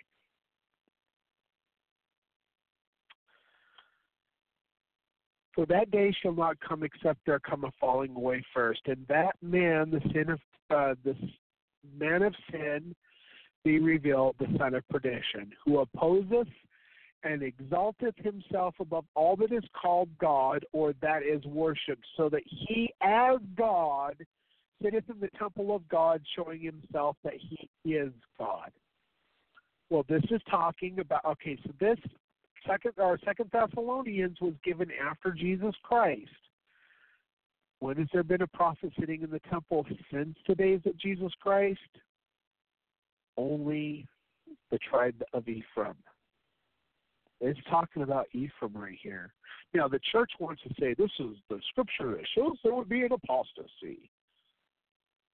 But they, they twist it to meet their own ends. But let's read it again. Okay, remember, this is a letter of Paul to the Thessalonian saints after the after the resurrection of Jesus Christ. There has been no more prophets, prophets of God, which you have to be a prophet to be a son of perdition, right? No more prophets of God in that age. And in fact, shortly after this, the temple of God was destroyed. All right, so let's look at it again. For that day shall not come falling away first. That's the apostasy, or basically a mutiny in the church. And that man of sin be revealed, the son of perdition. So, what does it take to be a son of perdition? You have to be a prophet of God, who opposeth and exalteth himself above all that is called of God, because he is the president of the church, or that is worship, so that he as God sitteth in the temple of God, showing himself that he is God. And why does God say this? Because he changes things, he changes ordinances, he changes the way they confer the priesthood, he changes who they give the priesthood to, he changes the ordinances, the washings, anointings, the endowments as a prophet of God without revelation. No revelation at all. But he says that he can do it because he has the authority, right? So he, let's see here, sitteth in the temple of God, showing himself that he is God, who opposeth and exalteth himself above all that is called God or that is worshipped, so that he is or he as God sitteth in the temple of God, showing himself that he is God. This fits the LDS people. They have changed the ordinances. They have changed the gospel. They have rejected the fullness of the gospel and they've rejected who Jehovah is, who Michael is, who Jesus is. They've rejected and they've they've made the church into their own image, not understanding the mysteries of God because they reject the mysteries and it is taken away from them. That's why they have the ABC portion of the gospel. Joseph Smith said, We can never comprehend the things of God and of heaven but by revelation. We may spiritualize and express opinion to all eternity, but it is no authority. Teachings of the Prophet Joseph Smith, page 292. Brigham Young said, I do not care who leads the church, even though it were Ann Lee. Uh, Ann Lee was uh, uh, leader of a church. I can't remember which one. Uh, Presbyterian or Seventh day Adventist. I, I don't know. Actually, let's see if we can find it here. This would be a good place to review this. Who was Ann Lee? Oh, it's going to be slow here.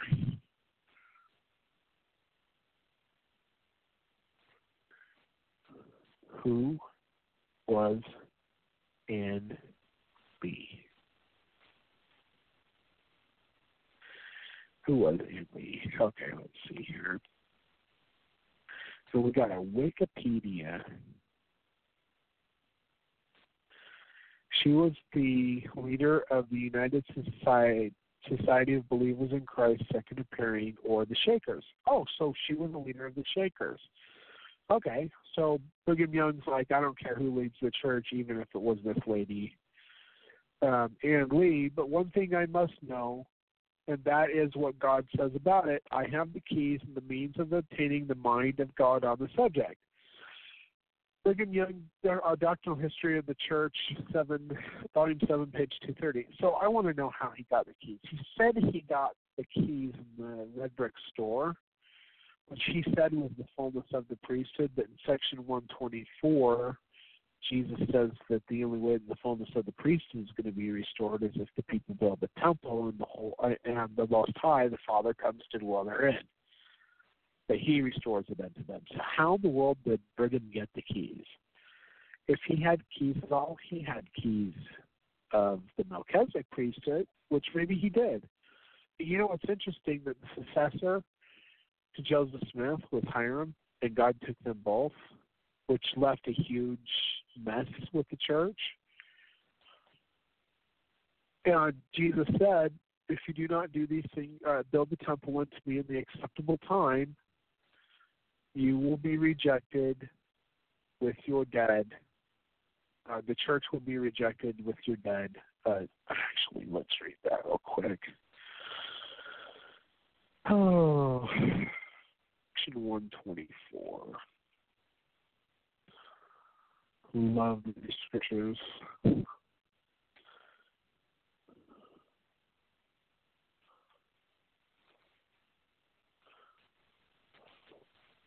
Oh wait, it's it's closer to. I'm looking at a different. Okay, for this ordinance. Oh, oh wait, for a baptismal font there is not found on the earth that they may, my saints, may be baptized for those who are dead.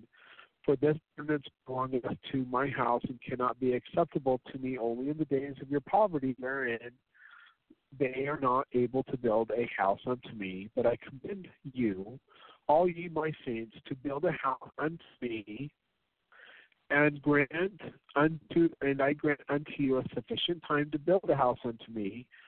During this time your baptism shall be acceptable unto me. Okay, now get this. Jesus in section 124 verses 27 and 28 Jesus says, Build a house to my name, for the Most High to dwell therein, for the there is no place found on the earth that he may come to and restore again that which was lost unto you, or which he hath taken away, even the fullness of the priesthood. Jesus says, I command you to build this house unto me in my name, and I give you a sufficient time to build it unto me. And during this time that you're building it, I will accept your baptisms for the dead, right? But behold, at the end of this appointment, your baptisms for your dead shall not be acceptable unto me. And if you do not these things at the end of the appointment, ye shall be rejected as a church with your dead, saith the Lord your God. And the Father never came to that temple because it was never finished, but neither did Jesus Christ. So I believe that uh, God did strive with the church, but uh, they were, rejected from uh, the higher ordinances because they never had fullness. Uh, let's see. Jesus also says, "Verily I say unto you, let this house be built unto my name, that I may reveal mine ordinances therein unto my people." Okay, that's another thing too. God wanted to reveal the ordinances in the temple, but it was never finished. I never came to the temple. For I deigned to reveal unto my church things which have been kept hidden from the foundation of the world, things that pertain to the dispensation of the times, and I will show unto my servant Joseph all things pertaining to this house and the priesthood thereof, and and the place whereupon it shall be built. And ye shall build it on the place where ye have contemplated building it, I'll do. For that is the spot where I have chosen for you to build it. And if ye labor diligently with all your might, I will consecrate that spot that it shall be made holy. And if my people will hearken unto my voice and unto the voice of my servants whom I have appointed to lead my people, behold, verily I say unto you, they shall not be moved out of their place. So if you build a temple I will, you know, you're not going to be removed out of Nauvoo. But if they will not hearken unto my voice, nor unto the voice of these men whom I have appointed, they shall not be blessed, because they have polluted mine holy grounds, and mine holy ordinances and charters, and my holy words which I give unto them. And it shall come to pass that if you build a house unto my name, and do not these things which I say, I will not perform the oath which I make unto you, neither fulfill the promises which ye ex- expect at my hand, saith the Lord. verse 48 of section 124, for instead of blessing, ye, sh- ye by your own works bring cursings, wrath, indignation, and judgment upon your own heads by your follies and by all your abominations which you practice before me, saith the Lord. Interesting, isn't it? And these things you will never be taught in church. All right. And the iniquity and trans- transgression of my holy laws and commandments will I visit upon the head of those who hinder my work. What's the work? Building the temple. So everyone who hinders the work or drags their feet, God will bring a curse. And the iniquity and transgression of my holy laws and commandments I will visit upon the head heads of those who hindered my work unto the third and fourth generation. And how long is that? Well, we know that one generation of Moses and the children of Israel in the wilderness was 40 years. So three generations would be 120 years, and four would be 160 years. Now, isn't it interesting exactly you know, Joseph Smith died in 1844, and 160 years later, you have the sign of the coming of the one mighty and strong, spoken of in section 120, or uh, spoke, spoken of in section 28, also in section 85. Waves heaving themselves beyond their bounds, and the Indonesian earthquake that killed 250,000 people in one day and left millions homeless. That was the of the signs of the coming of the one mighty and strong, and it was exactly 160 years after Smith was murdered or taken away from us. So God said that He would fight our battles for us, and we would not be removed from our place. But what happened? We did we have God did He fight our battles for us? Were we allowed to stay in Nauvoo? Didn't happen. We did receive those cursings, and we were rejected as a people. And you know what? God did strive with us a little bit. He tried to get us to continue because the curse, you know, would be basically God would hide his face from us for a little season, and then if we were obedient, what would happen? We would, you know, be able to come out of the curse if you don't do what God says, well, what happens then? Well, you just remain cursed, and God has to choose another people. So anyway, we've gone on too much about this, but anyway, in reference to Heber J. Grant, a church uh, a church member stated, speaking of uh, speaking of attending a certain meeting with the president of the temple, he said to the president, he said the president came to the meeting and the emotion of tears and informed the brethren present he had pled with the Lord for direction in certain matters that could get done. He said that heavens are as brass over me. Truth Magazine, February 1939, page 175. All right. Well, that's almost the end of the two-hour program, and we don't have anybody in the chat room, and we have no callers. So I think we're going to leave it at that point, and I am going to. Uh, let's see. We'll come back tomorrow and talk about apostles. Um, hold on, I'm trying to make a note here of where we're at before I get going. That's good enough. Okay copy that. All right. So that's that's the program tonight. I think we're just going to be done with it. Thank you for listening to the program. Uh, everyone, take care. God bless. Um, I guess I'll just play lukewarm and luke, uh, lukewarm one and lukewarm two. So get yeah, right out there. Here we go. First, and that is the truth. And if you don't want to talk about the truth, then turn off the TV right now. 20th, 1775. Many are called, few are chosen. Why? Because the many are walking in darkness at noonday. Where do you find that? Doctrine and Covenants 95 5 through 6. Think about it. The, the most the majority of people are walking in darkness at noonday. Are you part of those people that are walking in darkness? Out of the D&C 131 verse 6, quote, "It is impossible for a man to be saved in ignorance." This is stuff that you need to ponder. It is impossible for a man to be saved in ignorance. On leading people astray, Brigham Young said this in the Journal of Discourses And if he, the Lord, should suffer him, Joseph Smith, to lead the people astray, it would be because they ought to be led astray. If he should suffer them to be chastened and some of them destroyed, it would be because they deserve it. And this is Brigham Young. It's in the Journal of Discourses. And what makes the Journal of Discourses so accurate is Brigham Young himself was the chief editor of the Journal of Discourses. What does the Lord tell us to do? Waste and wear out our lives doing what? And here's what it says in Doctrine and Covenants 123, 12 through 14. For there are many yet on the earth among all sects, parties, and denominations who are blinded by the subtle craftiness of men, whereby they lie in wait to deceive, and who are only kept from the truth because they know not where to find it. That's what we're going to do today. We're going to show you the documentation where you can find it.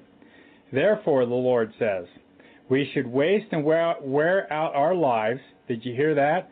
we should waste and wear out our lives in bringing to light all hidden things of darkness, wherein we know we know them and they are truly manifest from heaven.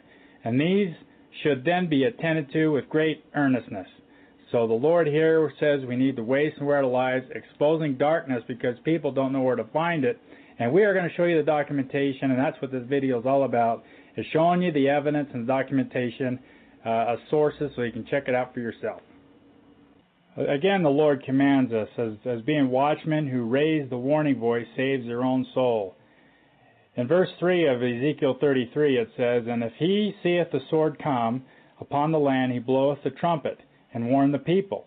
And whosoever heareth the sound of the trumpet, and taketh not warning, if the sword come and taketh him away, his blood shall be upon his own head.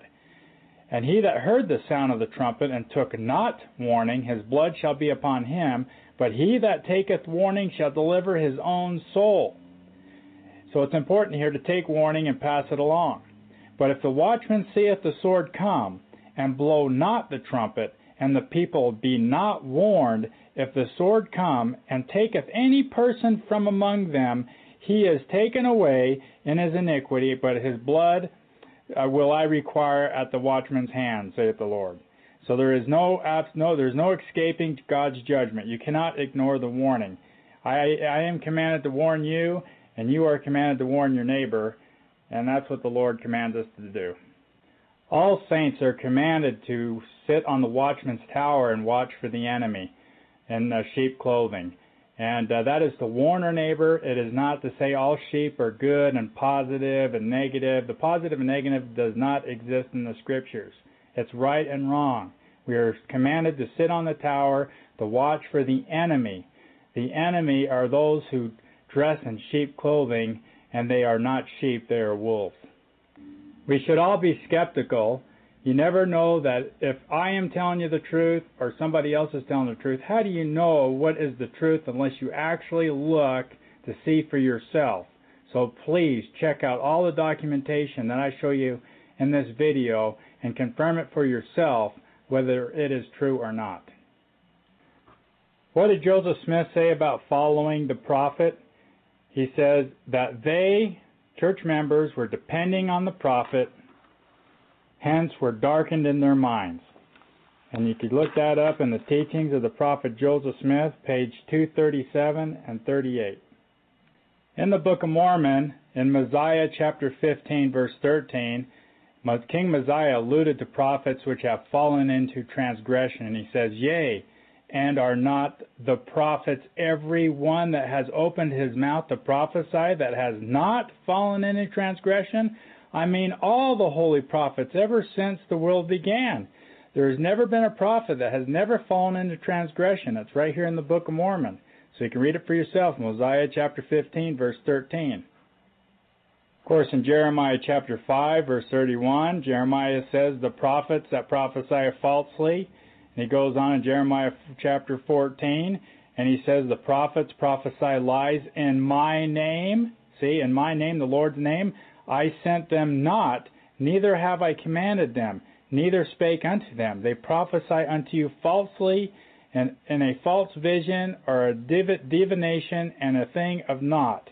And then you go and read also in Jeremiah chapter 3, 23 is the whole chapter, and it says here in the chapter, verse 11, For both prophet and priest are profane. Yea, in my house I have found their wickedness. Whose house? In my house, the Lord's house. He says, I have found their wickedness. And it goes on verse 20. He says, In the latter days ye shall, ye shall consider it perfectly. So he's saying here in the last days, history repeats. It repeats again. I found both found both the prophet and priest are profane. Yea, in my house I found their wickedness. And then in Ezekiel, down here below, here's some more. I mean, the scriptures are nothing but telling how history repeats over and, and over and over. And Ezekiel chapter 13, 13, Ezekiel chapter 22, Ezekiel chapter 34. There's just too much to read. It just goes on and on. Here in the Doctrine and Covenants, following the prophet, the Lord to the prophet Joseph Smith, quote, And behold, how often you, Joseph Smith, have transgressed the commandments and the laws of God and have gone on, on in the persuasion of man. And he says, For behold, you, Joseph Smith, should not have feared man more than God, although men set at naught the counsels of God and despise his word. Read it for yourself. D&C 3, verses 6 through 7. Okay, pay attention to this. Can the prophet be excommunicated? Look up Doctrine and Covenants, section 107. Let's go on and read this. Verse 82. And inasmuch as the president of the high priesthood shall, trans- shall transgress, he shall be had in remembrance before the common council of the church, who shall be assisted by the twelve counselors of the high priesthood. And their decision upon his head shall be the end of controversy concerning him. Thus none shall be exempt from the justice and the laws of God. None. Not even the prophet and president of the church. And it's right there in the Doctrine and Covenants. This is out of James 4 4. It says, The friendship of the world is an enmity with God. Whosoever therefore will be a friend of the world is an enemy of God. And if you look under the LDS footnote in there, enmity is opposition. So we see here that if you're a friend of the world, you're an enemy of God. This is out of the DeseretNews.com, uh, Thursday, January 4th, 2001. President Hinckley on most admired list. For the second time, LDS leader garners number one in the poll of Americans. And it goes on that Gordon B. Hinckley has beat beat people like Bill Gates, Jimmy Carter, George Bush, Michael Jordan, Jesse Jackson, Colin Powell, uh, John Paul the Pope. Uh, he just goes on and on. Tiger Woods. Anyway, he is the most popular of the of the world uh, popular leaders. And what does the scriptures tell us about being popular or friends of the world? Woe unto you when all men shall speak well of you. For so did their fathers to the false prophets. Luke 6, verse 26. What did Brigham Young say about the friendship of the world? In the Journal Discourses, he said, There is nothing that would soon weaken my hope and discourage me as to see this people in full fellowship with the world and receive no more persecution from them, because they are one with them. In such an event, we might bid farewell to the holy priesthood with all its blessings, privileges, and aids to exaltations, principalities, and powers in the eternities of the gods. Brigham Young, April 8, 1862, Journal Discourses, Volume 10, page 32. What did Heber J. Grant say in the Salt Lake Tribune? He says, My greatest happiness, my greatest happiness I find in the goodwill and friendship that has developed among all classes of people at home and abroad towards the Latter day Saint Church during my lifetime. In place of everyday persecution and bitterness, we now enjoy the high regard and the happy association with all denominations. Heber J. Grant, November 22, 1938, Salt Lake Tribune. Again, Brigham Young stated, It is easy to lead people astray.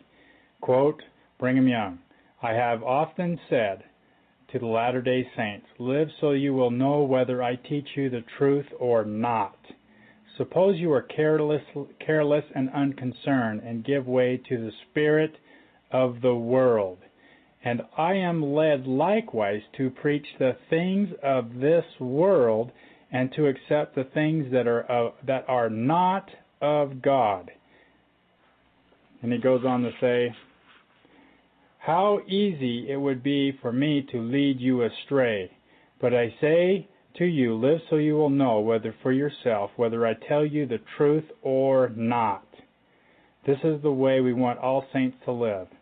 Brigham Young, Journal Discourses, Volume 18, page 248. In the Doctrine and Covenants, the Lord says, Upon my house it shall begin. Quote, Verily, verily, I say unto you, darkness covereth the earth, and gross darkness in the minds of the people, and all flesh has become corrupt before my face. Do you leave anybody out?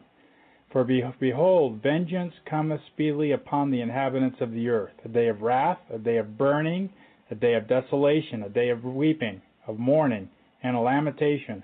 And as a whirlwind it shall come upon all the face of the earth, saith the Lord. And upon whose house? The Lord's house, my house shall it begin. And from whose house? My house shall it go forth, saith the Lord. Listen to this goes on to say, First among those among you, saith the Lord, who have professed to know my name and have not known me, and have blasphemed against me in the midst of my house, saith the Lord. So, first, among those people, those leaders who profess to know the Lord, and they say they know him, but the Lord says, hey, they don't know me. But what they do is they blaspheme against me in the midst of my house, the midst of my church, saith the Lord. Talk about the last days. You can read this in D&C 112, 23 through 26. Listen carefully what Brigham Young said. Quote, If a man is called to be a prophet, and the gift of prophecy is poured upon him, though he afterwards actually defies the power of God and turns away from the holy commandments, that man will continue in his gift and will prophesy lies.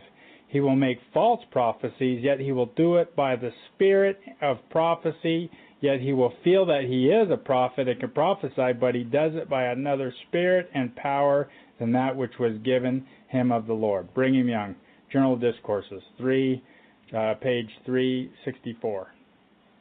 What does the book? What does the book? The Book of Mormon say about how the church Lord's church is, o- is only overthrown only by the transgression of my people. In Mosiah 27, verse 13. Now listen to this very carefully. It says, For the Lord has said, This is my church, and I will establish it, and nothing shall overthrow it, save it is the transgression of my people. See, nothing can overthrow the church except for the transgression of my people. Mosiah 27:13. Now all you have to do is look up the definition of transgression, and this is what the definition is. Transgression equals sin. Sin equals apostasy, blasphemy, disobedience, iniquity, pollute, trespass, abomination, bondage, carnal mind, corruption, natural man, error, wickedness, etc. LDS Topical Guide Index Webster Dictionary. So right here you can see how easy it is to, to, to, to have the church's uh, church will be overthrown by the transgression of my people. Nothing has changed in the history of the world. This is the biggest key of understanding truth. Joseph Smith warned how to tell teaching and revelations from the devil by their contradicting of former revelations. Teachings of the prophet Joseph Smith, page 214 to 15. So here we see that Joseph Smith tells us how to tell whether a teaching is of the devil or of God. And if it's of the devil, it will be contrary to a former revelations or a teaching. So here we have to dig into the scriptures and into the past. If anything that contradicts a former revelation, as Joseph Smith said, it will be foretold by the contradicting of a former revelation. Old Merc, also in the D&C 3 verse 2, it says, The Lord never varies from that which he has said. He never does, or else the D&C is incorrect. But everything complements each other, and that's how you know it's of God. If it doesn't, if it doesn't complement each other, then you know that it's of the devil. The Lord God gives us our free agency. He says, All be damned who believe not the truth, because they receive not the love of the truth, that they might be saved. And for this cause, God shall send them a strong delusion that they should believe a lie. And it goes on, and it says that they all might be damned who believe not the truth, but have pleasures in unrighteousness. Second Thessalonians uh, 2, verse uh, 10 through 12. So here we see if we reject the truth, God gives us a free agency, and if we reject it, God shall send them a strong delusion, and we will believe a lie. So if we reject the, the truth, God will send us a lie, and we will believe it, because that's what we want. God always gives us what we want. What did Jesus say? Quote, I have chosen you out of the world, therefore the world will hate you. Are we being hated? Also, blessed are ye when men shall persecute you, and shall say all manner of evil against you falsely for my for my name's sake, for my sake, excuse me. That rejoice and be exceedingly glad, for your, for great is your reward in heaven. So here the Lord saying how happy we should be when people shall persecute you, because this is what we should be doing the Lord's work. And if we're not being persecuted and people are not saying evil things against us, then we're not being blessed by the Lord. So it's just the opposite uh, what Isaiah said. Everything is just the opposite of what is really going on. The LDS have transgressed the laws, changed the ordinances, and broke the everlasting covenant. And Isaiah, Isaiah prophesied, the earth also is defiled under under the inhabitants thereof, because they have what? Transgressed the laws, changed the ordinances, and broke the everlasting covenant. Therefore hath the curse devoured the earth, and they that dwell therein are desolate. Therefore the inhabitants of the earth are burned, and few men left. So here Isaiah is prophesying that in the latter days that uh, there will be a people, the church in the latter days will transgress the laws, change the ordinances, and broke the everlasting covenant. Now let's see what uh, Apostle Joseph Fielding Smith declared. He said, It is the LDS saints who have transgressed the laws, changed the ordinances, and broke the everlasting covenant. Joseph Fielding Smith, Deseret News, Church Section, October 17, 1936. So as we see, Isaiah, Isaiah is, prophecy is fulfilled by the LDS uh, Latter Day Church. What did Joseph Smith say about uh, priesthood change?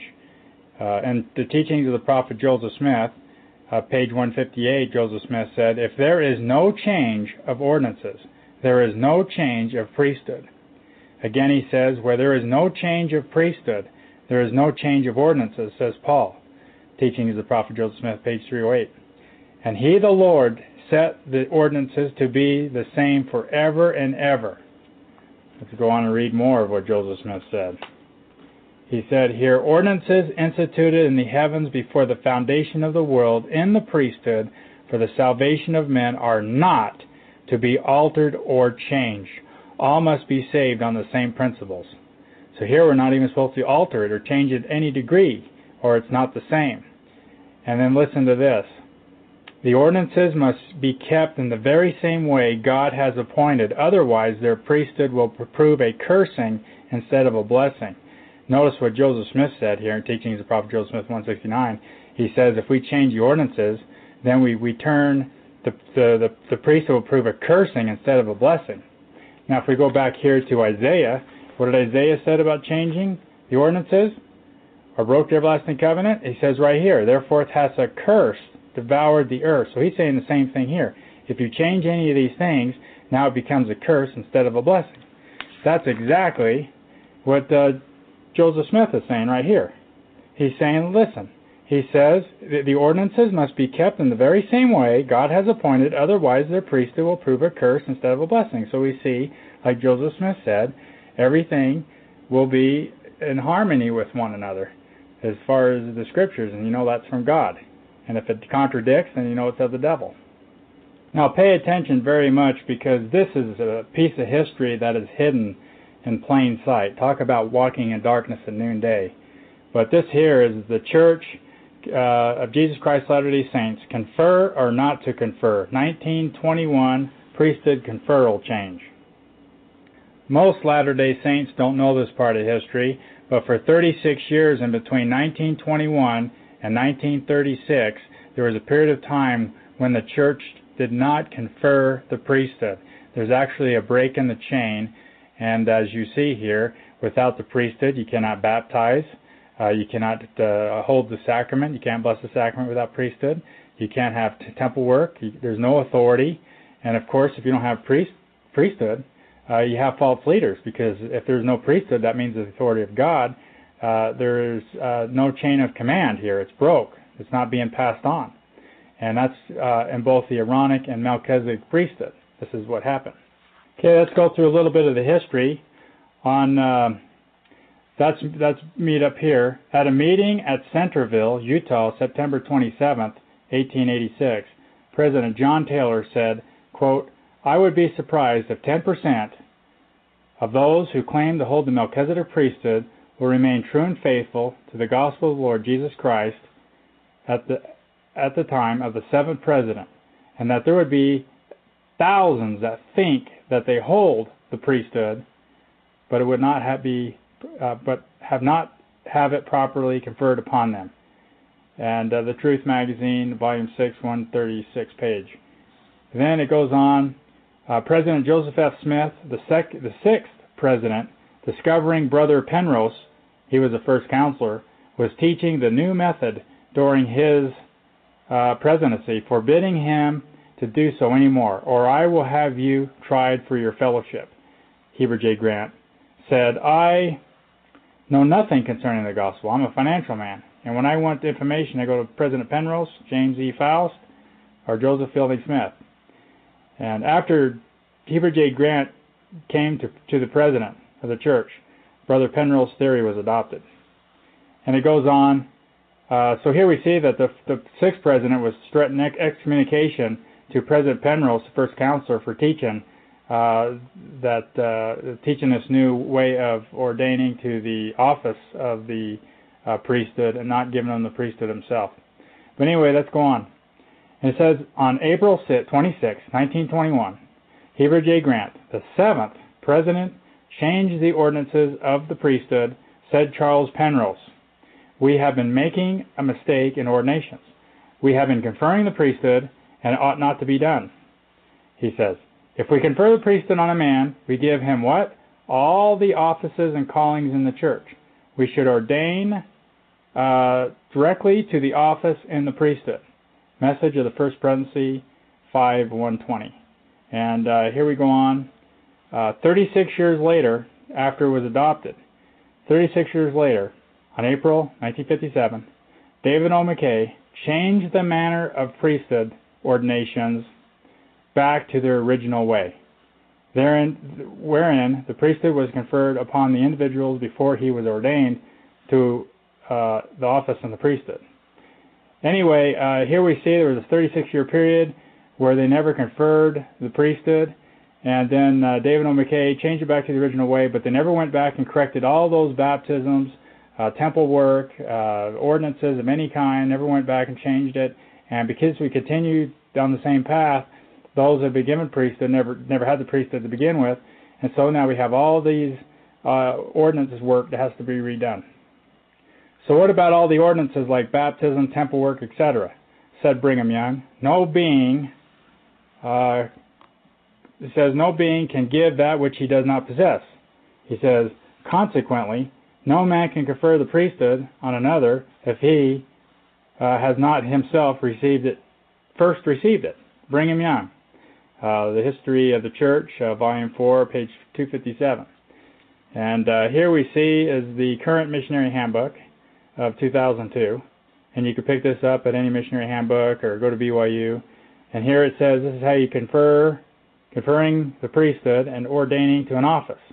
And here it says call the person by his full name, state that the ordinance is performed by the authority of the priesthood.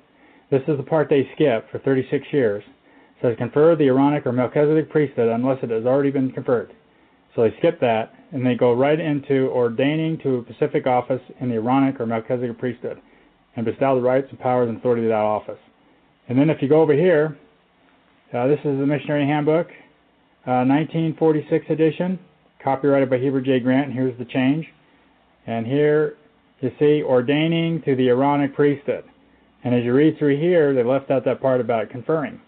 And here is the orda- ordaining to the Melchizedek priesthood. And here you see, this is the uh, the, the original uh, missionary handbook of, uh, so you can see that I'm not making this up. And you need to go down to BYU library and look at all the missionary handbooks in between 1921 and 1957 and prove prove it to yourself that that the church did not confer the priesthood for 36 years. And here you see uh, it's a 1946 edition. Uh, copy, it's published by the church. Uh, copyrighted Heber J. Grant uh, for the Church of Christ Latter-day Saints. And as you flip back here, I think the page 141. Let's see, is it one? Here you go. And here that tells you right here. I'm opening it up, and it says ordaining to the Aaronic priesthood. And uh, you can go ahead and maybe stop that on your DVD if you want to read it. And then down here it says ordaining to the Melchizedek priesthood. And what they do is they just ordain you to an elder or whatever office it may be, and then confer upon you all the rights, powers, and authority pertaining to this office and calling in the whole Melchizedek priesthood. So let's see what Joseph F. Smith said about this. This is uh, coming out of Gospel Doctrine, Sermons and Writings of President Joseph F. Smith. And we're going to quote right out of the book. Okay, on page 136, he has a chapter dedicated, it says, Conferring the Priesthood, the revelation in the section 107 of the Doctrine and Covenants, verses 1, 5, 6, 7, and 21, clearly points having some technical difficulties here with the uh, lukewarm in the studio. It does not want to play. It's not playing, Emma. If if it was playing, we'd get on the radio, but it's not. Let's see if I can refresh this page and maybe bring it back up. I don't know if we got kicked out or not.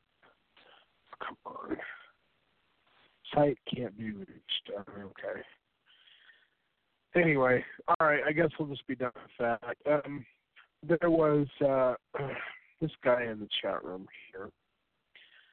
Uh, let me read what he says.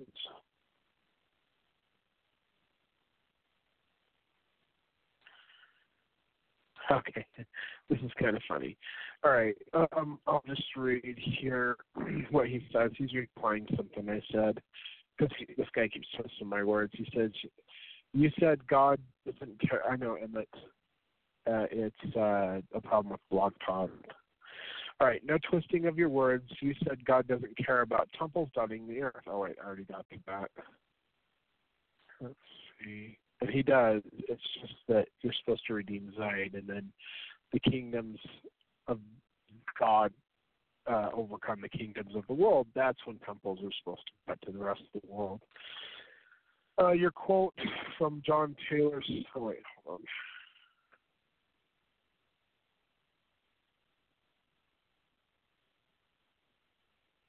Okay. No twisting your words. You said God doesn't care about temples dotting the earth, in which I responded, I begged to differ, and I didn't say that. If God thought the church was bad, again, through the Spirit, how the Spirit would cease in His church and in His temple, membership would cease to increase. If your church is true, membership will grow. All right, well, there's over a billion Catholics in the world, doesn't make them true. And when I was a Baptist, I felt the Holy Spirit in the church when I was taught truth. didn't make them true. Or just just meant that truth was being testified to by the Holy Spirit, which testifies the truth no matter where it's at. Just because you feel the Holy Spirit in a church doesn't mean that church is true.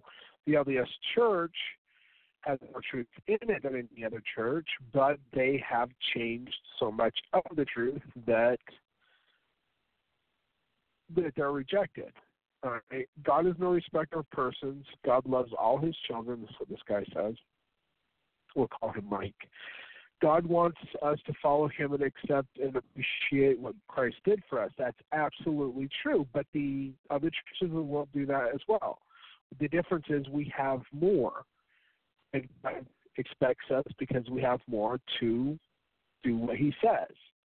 God will not punish people for trying to follow him, even if the leaders go astray. A prophet's role is to teach, expound all things about Christ, to expound the doctrine and the mysteries. Uh, he is also a warning voice to the people crying repentance to all prophets since Joseph have preached about Christ. There have been many warnings of things to come, example, second coming battles, the events that take place, warning warning has always been about preparing spiritual, repenting always, getting food storage ready, not only uh, not only for natural disasters, but if someone loses a job, etc. That's not what it was there for. In fact, we're supposed to give the tithing to the bishop's storehouse so that so that we can prepare against the day of famine. All right, and a lot of people are going to cling to their food storage and not leave places that are going to be destroyed. They won't leave their possessions and they will not leave their, their stuff. So let's see here.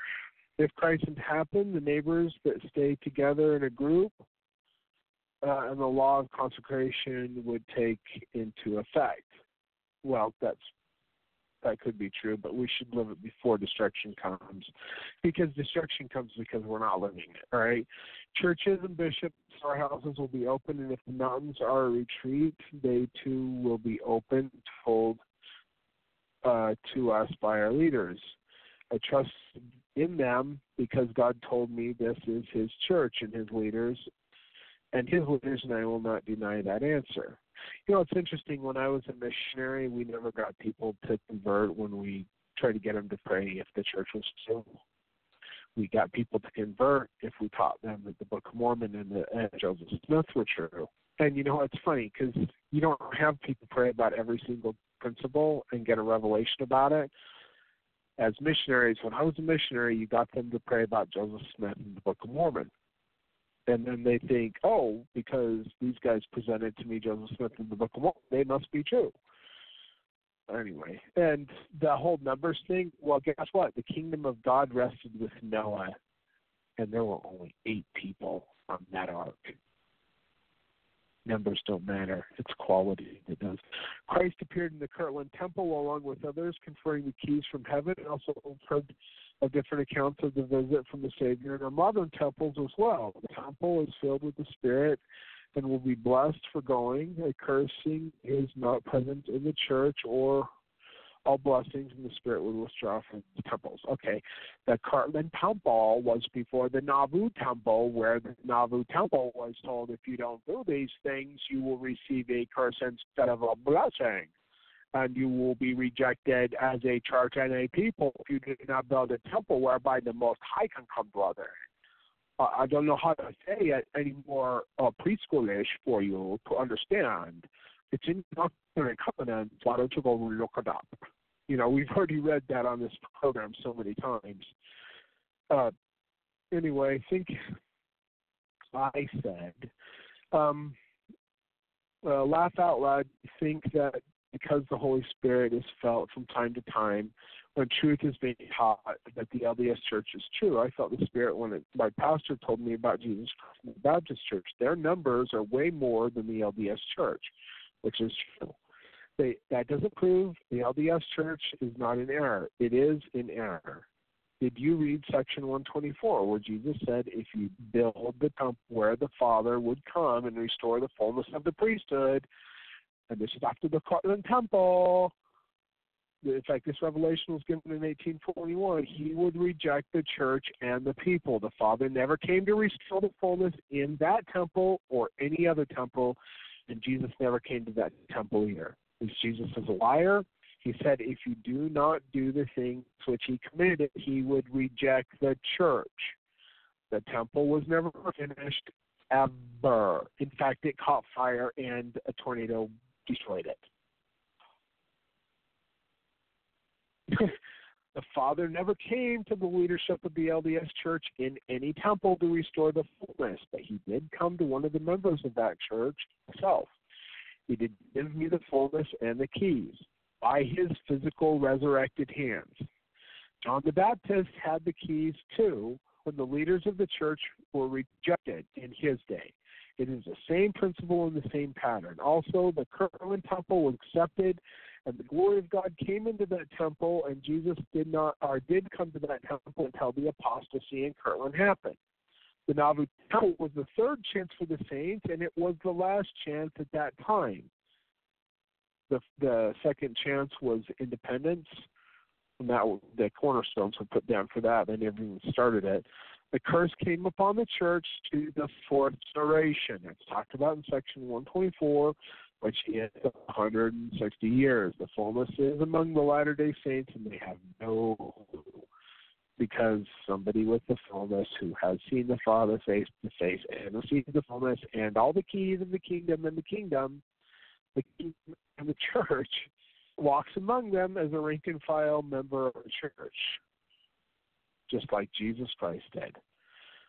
And is among them that they that it is not in the leadership of the LDS Church. God chooses his prophets from the least of men, not the greatest. The church has forgotten and rejected the fullness of the gospel as well. Where are their united orders and their plural celestial marriage, their gathering of Israel, and why have they changed so many things God gave to them? Why are you so blind? And if God wanted to give them something, if He wanted to give them something that was cut up like this guy thinks, then don't you think maybe he would have given it to them that way to begin with? See, these guys lift themselves up above the throne of God and they just do whatever they want. You know, I don't know how to tell anybody anything different because that's what's happened. You know, and so, yeah, God did reject, and it said that this would happen. Isaiah talks about it, Jeremiah. Oh, let's see if we can get the studio up here. I got into Blog Talk. Oh, here's the studio. So let's see if we can get lukewarm.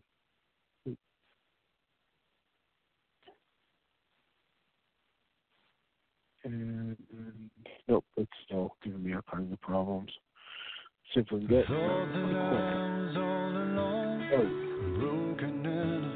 All right, we'll be back on tomorrow. Thank you for listening to the program. Take care, everyone. God bless. Well, and I didn't even know that I had lost my way.